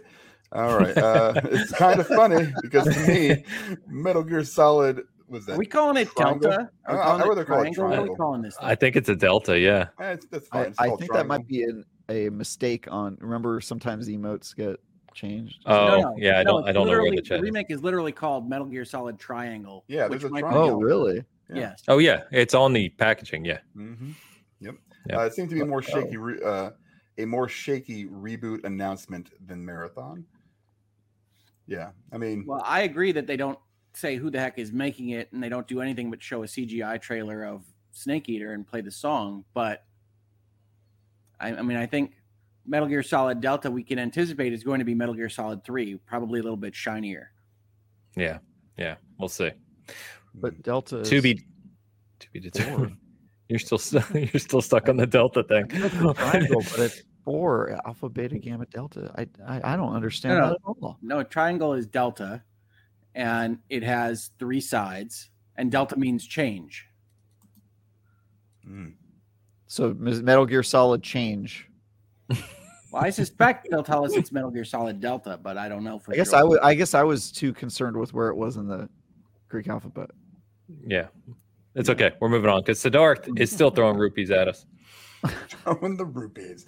If uh, Marathon can't be uh, extraction shooter, then Final Fantasy, Final Fantasy, I'm sorry, 16 can have Devil May Cry style. I would like to defend would Hoeg. agree with you like to one defend hundred Hoeg. percent. Just to be clear, I would like to defend entirely Hoeg. mine. I want to defend Hoeg on this one. I think uh, Hoeg has been entirely uh, consistent with his very dumb beliefs. Thank you, Travis. I appreciate that sterling defense. You're welcome. I did. I, I learned from uh, Ian here. He taught me how to be a defense lawyer. He was like, wow. Siddharth, thank you so much. Appreciate you. And let's see, we got Fat Boy Horror in the house. Yeah, Fat Boy with the five pounds, eight billion for a company to tell you your games aren't good. That's kinda Well, I mean, three it's better than to not be told. Yeah. three people sleeping in a single bed and uh, creating nose bubbles with their snores. Hmm. So it's Charlie in the Chocolate Factory. I guess so. uh, Charlie in the Chocolate Factory with sleep apnea. I think is is the There you take go. For there. Man, screw I like Grandpa Joe. My goodness, Fat Boy, thank you, Charlie brother. Hope you're doing well. Charlie the Chocolate Factory reference. uh, Google Man gave us a super sticker saying GG's. Yeah, thanks, man. Two Appreciate euros. it. Thank you, Google. I see you with that left hand, Hoeg. I'm trying. I Trying know. Getting up there. Yeah. Hey, All left-handed. That counts. All right, Travis, you're on deck, sir. You've got three stories to tell. Whoa, whoa, really? Three Mm, stories to tell. There you go. Should've been All working right. Uh, okay, so cats and dogs are uh, gambling. Uh, in they're a, gaming. Yeah. I'm gonna, yeah, they're yeah, they're gaming, but the dice makes me think maybe it's gambling. Oh no, wait, they're playing Dungeons and Dragons. Oh, they're playing a Dungeons and Dragons video game Oh, jeez. that they that they love, but then a fire broke out and they had to get the fire extinguisher. Uh, and, And then an evil wizard. Uh, cat. Oh, this is Yeah, a, think a it's a movie. movie. It's a movie. Okay, so cats and dogs. There's a dragon, a fire. The de- Oh, all dogs go to heaven. Is that it? Is this- no. Is there a wizard in that? you started with cat and There- there's dog, and then magic. got to all wizard- dogs go to here's, heaven. Here's my theory. Here's my theory for that. Wizards might be a placeholder for God. Because there's no God emoji, right? So they're like, all right, old man with weird work. Okay, so that's, that's hell in heaven at the end. You think? Yeah, hell in heaven, maybe. I'm not sure. Okay, so anyway, uh, I'm gonna say a pet's die in a fire while playing games, and then a wizard films it. Anyway, next story. Chris, thank you for the super chat. Stacy's got two for you. Okay. Um, Travis forgot to wake up for his alarm. Uh, and then when he got on the show, he was tired and started talking about animals and how, many hate, how much he hates them, games, and art. Specifically, cats and dogs. It's me. It's me. It's a story of Travis and this morning. That's that one. Like I nailed it. That's me. That was my life. Nice, Stacy. Stacy, let us know if that was a Travis base story there, and while he reads the next one. Uh, okay. Thing blank. Shh, don't give the answer away. Chat. Okay. So this is the summer. Looks like a, su- all summer activities. You you're in the sun. You're doing gymnastics. You're eating watermelons. Hanging out by the pool, and then also maybe global warming is occurring. This might be a political message. While you're having fun during the summer, the world is suffering. That's the that's what I choose to take away from. I would say Fair. Memorial Day. Yeah, What's that? could- I'd say Memorial Day. Oh, Memorial Day. Yeah, yeah, tomorrow. It's gonna be a good one. Hoeg deciphers these. Travis takes them in a whole new direction. I like that. Okay, a message yeah. about global warming. Memorial Day. I, I I think it was a. I think the thing we're memorializing is our planet's, uh, you know, sustainable uh, ability to sustain life. You know what I mean? Perfect. Thank you, everyone, for the generosity. Appreciate you. Well, guys, so we've got uh, next week will be a big week for us because we've got. Um, uh, no, it's not next week. I was sorry. I was thinking Summer Games Fest was this Thursday. It's the following Thursday. But anyway, I think um, we'll go ahead and wrap it up there. I think uh, big shout out to everyone who joined us today for the debate and the conversation. Ian, thank you for swinging by. We hit over, I think, 450 people concurrent today, which is fantastic. Thank you so much for the support. It's good to be back to talking games. As much fun as I had with trivia last night and Travis last night, last week, and trivia just I can't speak today. Travis crushing us with his questions last week. It is good to be back uh, talking games with uh, Trivia with guy Travis. here. Travis. Trivia guy Travis. That was fun. I know we didn't really get to reflect on it too much because we ended the show without any. yeah, I we'll, we'll be a little better organized in our structure next time. I'm so sorry, apologies man. on that. I messed um, that up. No, no, it's all good. Uh, I think people enjoyed it. People did call out the same thing that we said, but uh, yeah, we'll uh, we'll have another episode of that here in the future, and we'll we'll structure it a little better next time. I promise. By the way, Dan's hosting next time, so that'll be hilarious in its own right. Yeah. There can be- I, read, I listen. I, you you think it's? I'm, I've got ten questions already written down. He's already ready. I'm ready to. I'm, listen, I'm going to start from you know, unlike Travis, where he got them all like the night before. I'm going to Just progressively Resident just Evil 6 adding. plot questions. Yes, yeah. and, and and they're answerable. so you've got three. Yeah, no. Well, all mine were answerable. One of mine was how to make a pickaxe in Minecraft. That's like the easiest question ever. no. Which you gave the wrong answer for, sir. I Thank like you. I, I read, I read, I read the wrong answer, but nobody, nobody wrote sticks and iron ingots. That was the problem, really. but next week, um, next week, uh, Travis and I can finally talk about Diablo. So, uh, for, from the season gaming side, uh, like I said, reviews go up Tuesday morning, 9 a.m. Pacific. We're gonna have a video and written review, and then uh, I also have videos going live Wednesday and Thursday. So a lot of content coming this week on Diablo. Going to be excited to talk about that. We have a big write up uh, tomorrow too, coming from um, Alex, who uh, is doing um, continues to do our uh, Tears of the Kingdom coverage. So he's got a write up coming uh, that'll go live tomorrow on that. You can check that out. And then, um, like we said, we'll talk about our plans more thoroughly next week for the showcase uh, with Xbox because obviously I won't be here when that occurs on that Sunday, and it kind of it's directly after we would normally kind of right now be wrapping up the show. So we'll figure that out. We'll talk about it next week and tell you what our plans are uh, for that. But Ian, I'm gonna uh, call on you first, sir. Thanks for swinging by today. Appreciate you uh, reaching out and joining us, and uh, you know joining the debate to team up on Travis, which Dan and I, you know, we shared some popcorn out of our our charger popcorn bucket and had a good laugh about it. But thanks for coming by. Um, Oh, why don't you tell people me. where uh, they can have where they can have you have you Well, wow where they can find you. I'm at uh, Runkle of the Bailey or Roll of Law, both uh, primarily on YouTube, but also on some other platforms. But uh, YouTube is the the main place. So Runkle of the Bailey or Roll of Law, uh, Can I depending ask on a whether you follow-up want. question? Yeah. Is Runkle of the Bailey a reference to Ace Attorney? No, it's No, a I heard reference to It's reference Rumpole of the Rumpole Bailey.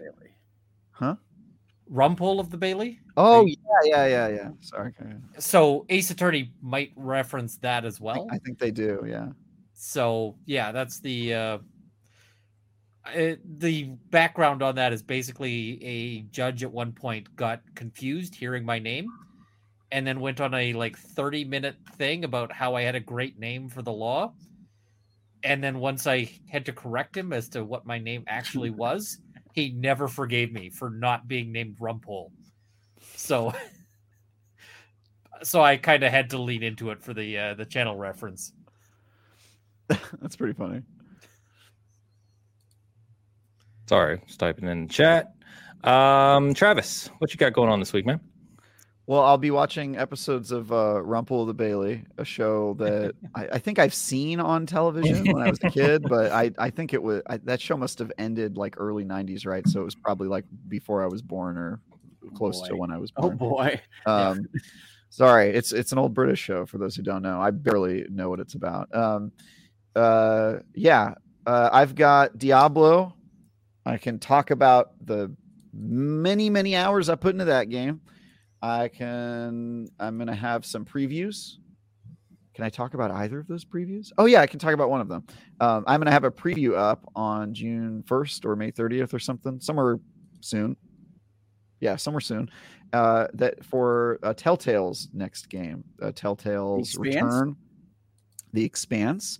Excellent. Uh, I played the first episode and I wrote about it and did a I've video. never been jealous and- of Travis before. This is a weird Yes. feeling. I hung out with their team and uh, got to hear about their uh, really exciting uh, return to making video games. Uh, that it's just one of those things where you're in the room with the people and you can feel they're all excited that they made it to that point because they got so close to not, you know, being a studio. Obviously, the stuff that they went through. So Yeah, um, it was cool, and uh, I think that's going to be up on Tuesday or Wednesday. great. I'm I- excited about that, man. Yeah, yeah, pretty pretty cool. I've got some other stuff I can't talk about that's going to be going live after uh, Skulls. um, and then um, the Skulls uh, conference, and then um, yeah, the Diablo 4 review goes live at 9 a.m. on Tuesday, like uh, Ain said. And also for Street Fighter fans, I did not review Street Fighter 6, but my good friend Mitchell Saltzman, who's far more qualified to do so, did review it, and his review will be live on Tuesday at midnight. So nine hours before my Diablo review destroys his review in terms of viewers, right? Yeah. um, remember to link to the season gaming review in your IGN review. Thank you in advance. Already done, buddy. Um, appreciate Said, no. it. oh, got anything you want to shout out? Uh, yeah, well, a couple of things actually, since Travis just reminded me of it by talking about Telltale. One of the other games I'm playing this week was a game I didn't even know was being developed or that it released called Star Trek Resurgence, which is a game mm-hmm. by a company called Dramatic Labs in the Telltale format. I believe it's a company built off of old Telltale talent. And it's very much a Telltale game in the Star Trek, the next generation kind of time frame. And I've been enjoying it quite a bit. So I did want to mention that. In terms of my own content, Lawyers and Dragons, where you can see Ian Runkle of the Bailey, as well as myself, has returned as of yesterday morning, and we will be on every Saturday morning at 10 a.m. Uh, on uh, on my channel Hoeg Law. So if you like to see lawyers playing Dungeons and Dragons, that's the place to go.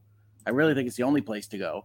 Uh, but uh, come check it out with us, and uh, we have a really really great time. And season two kicked off really strongly yesterday, and I'm really excited about it. So come join us for that.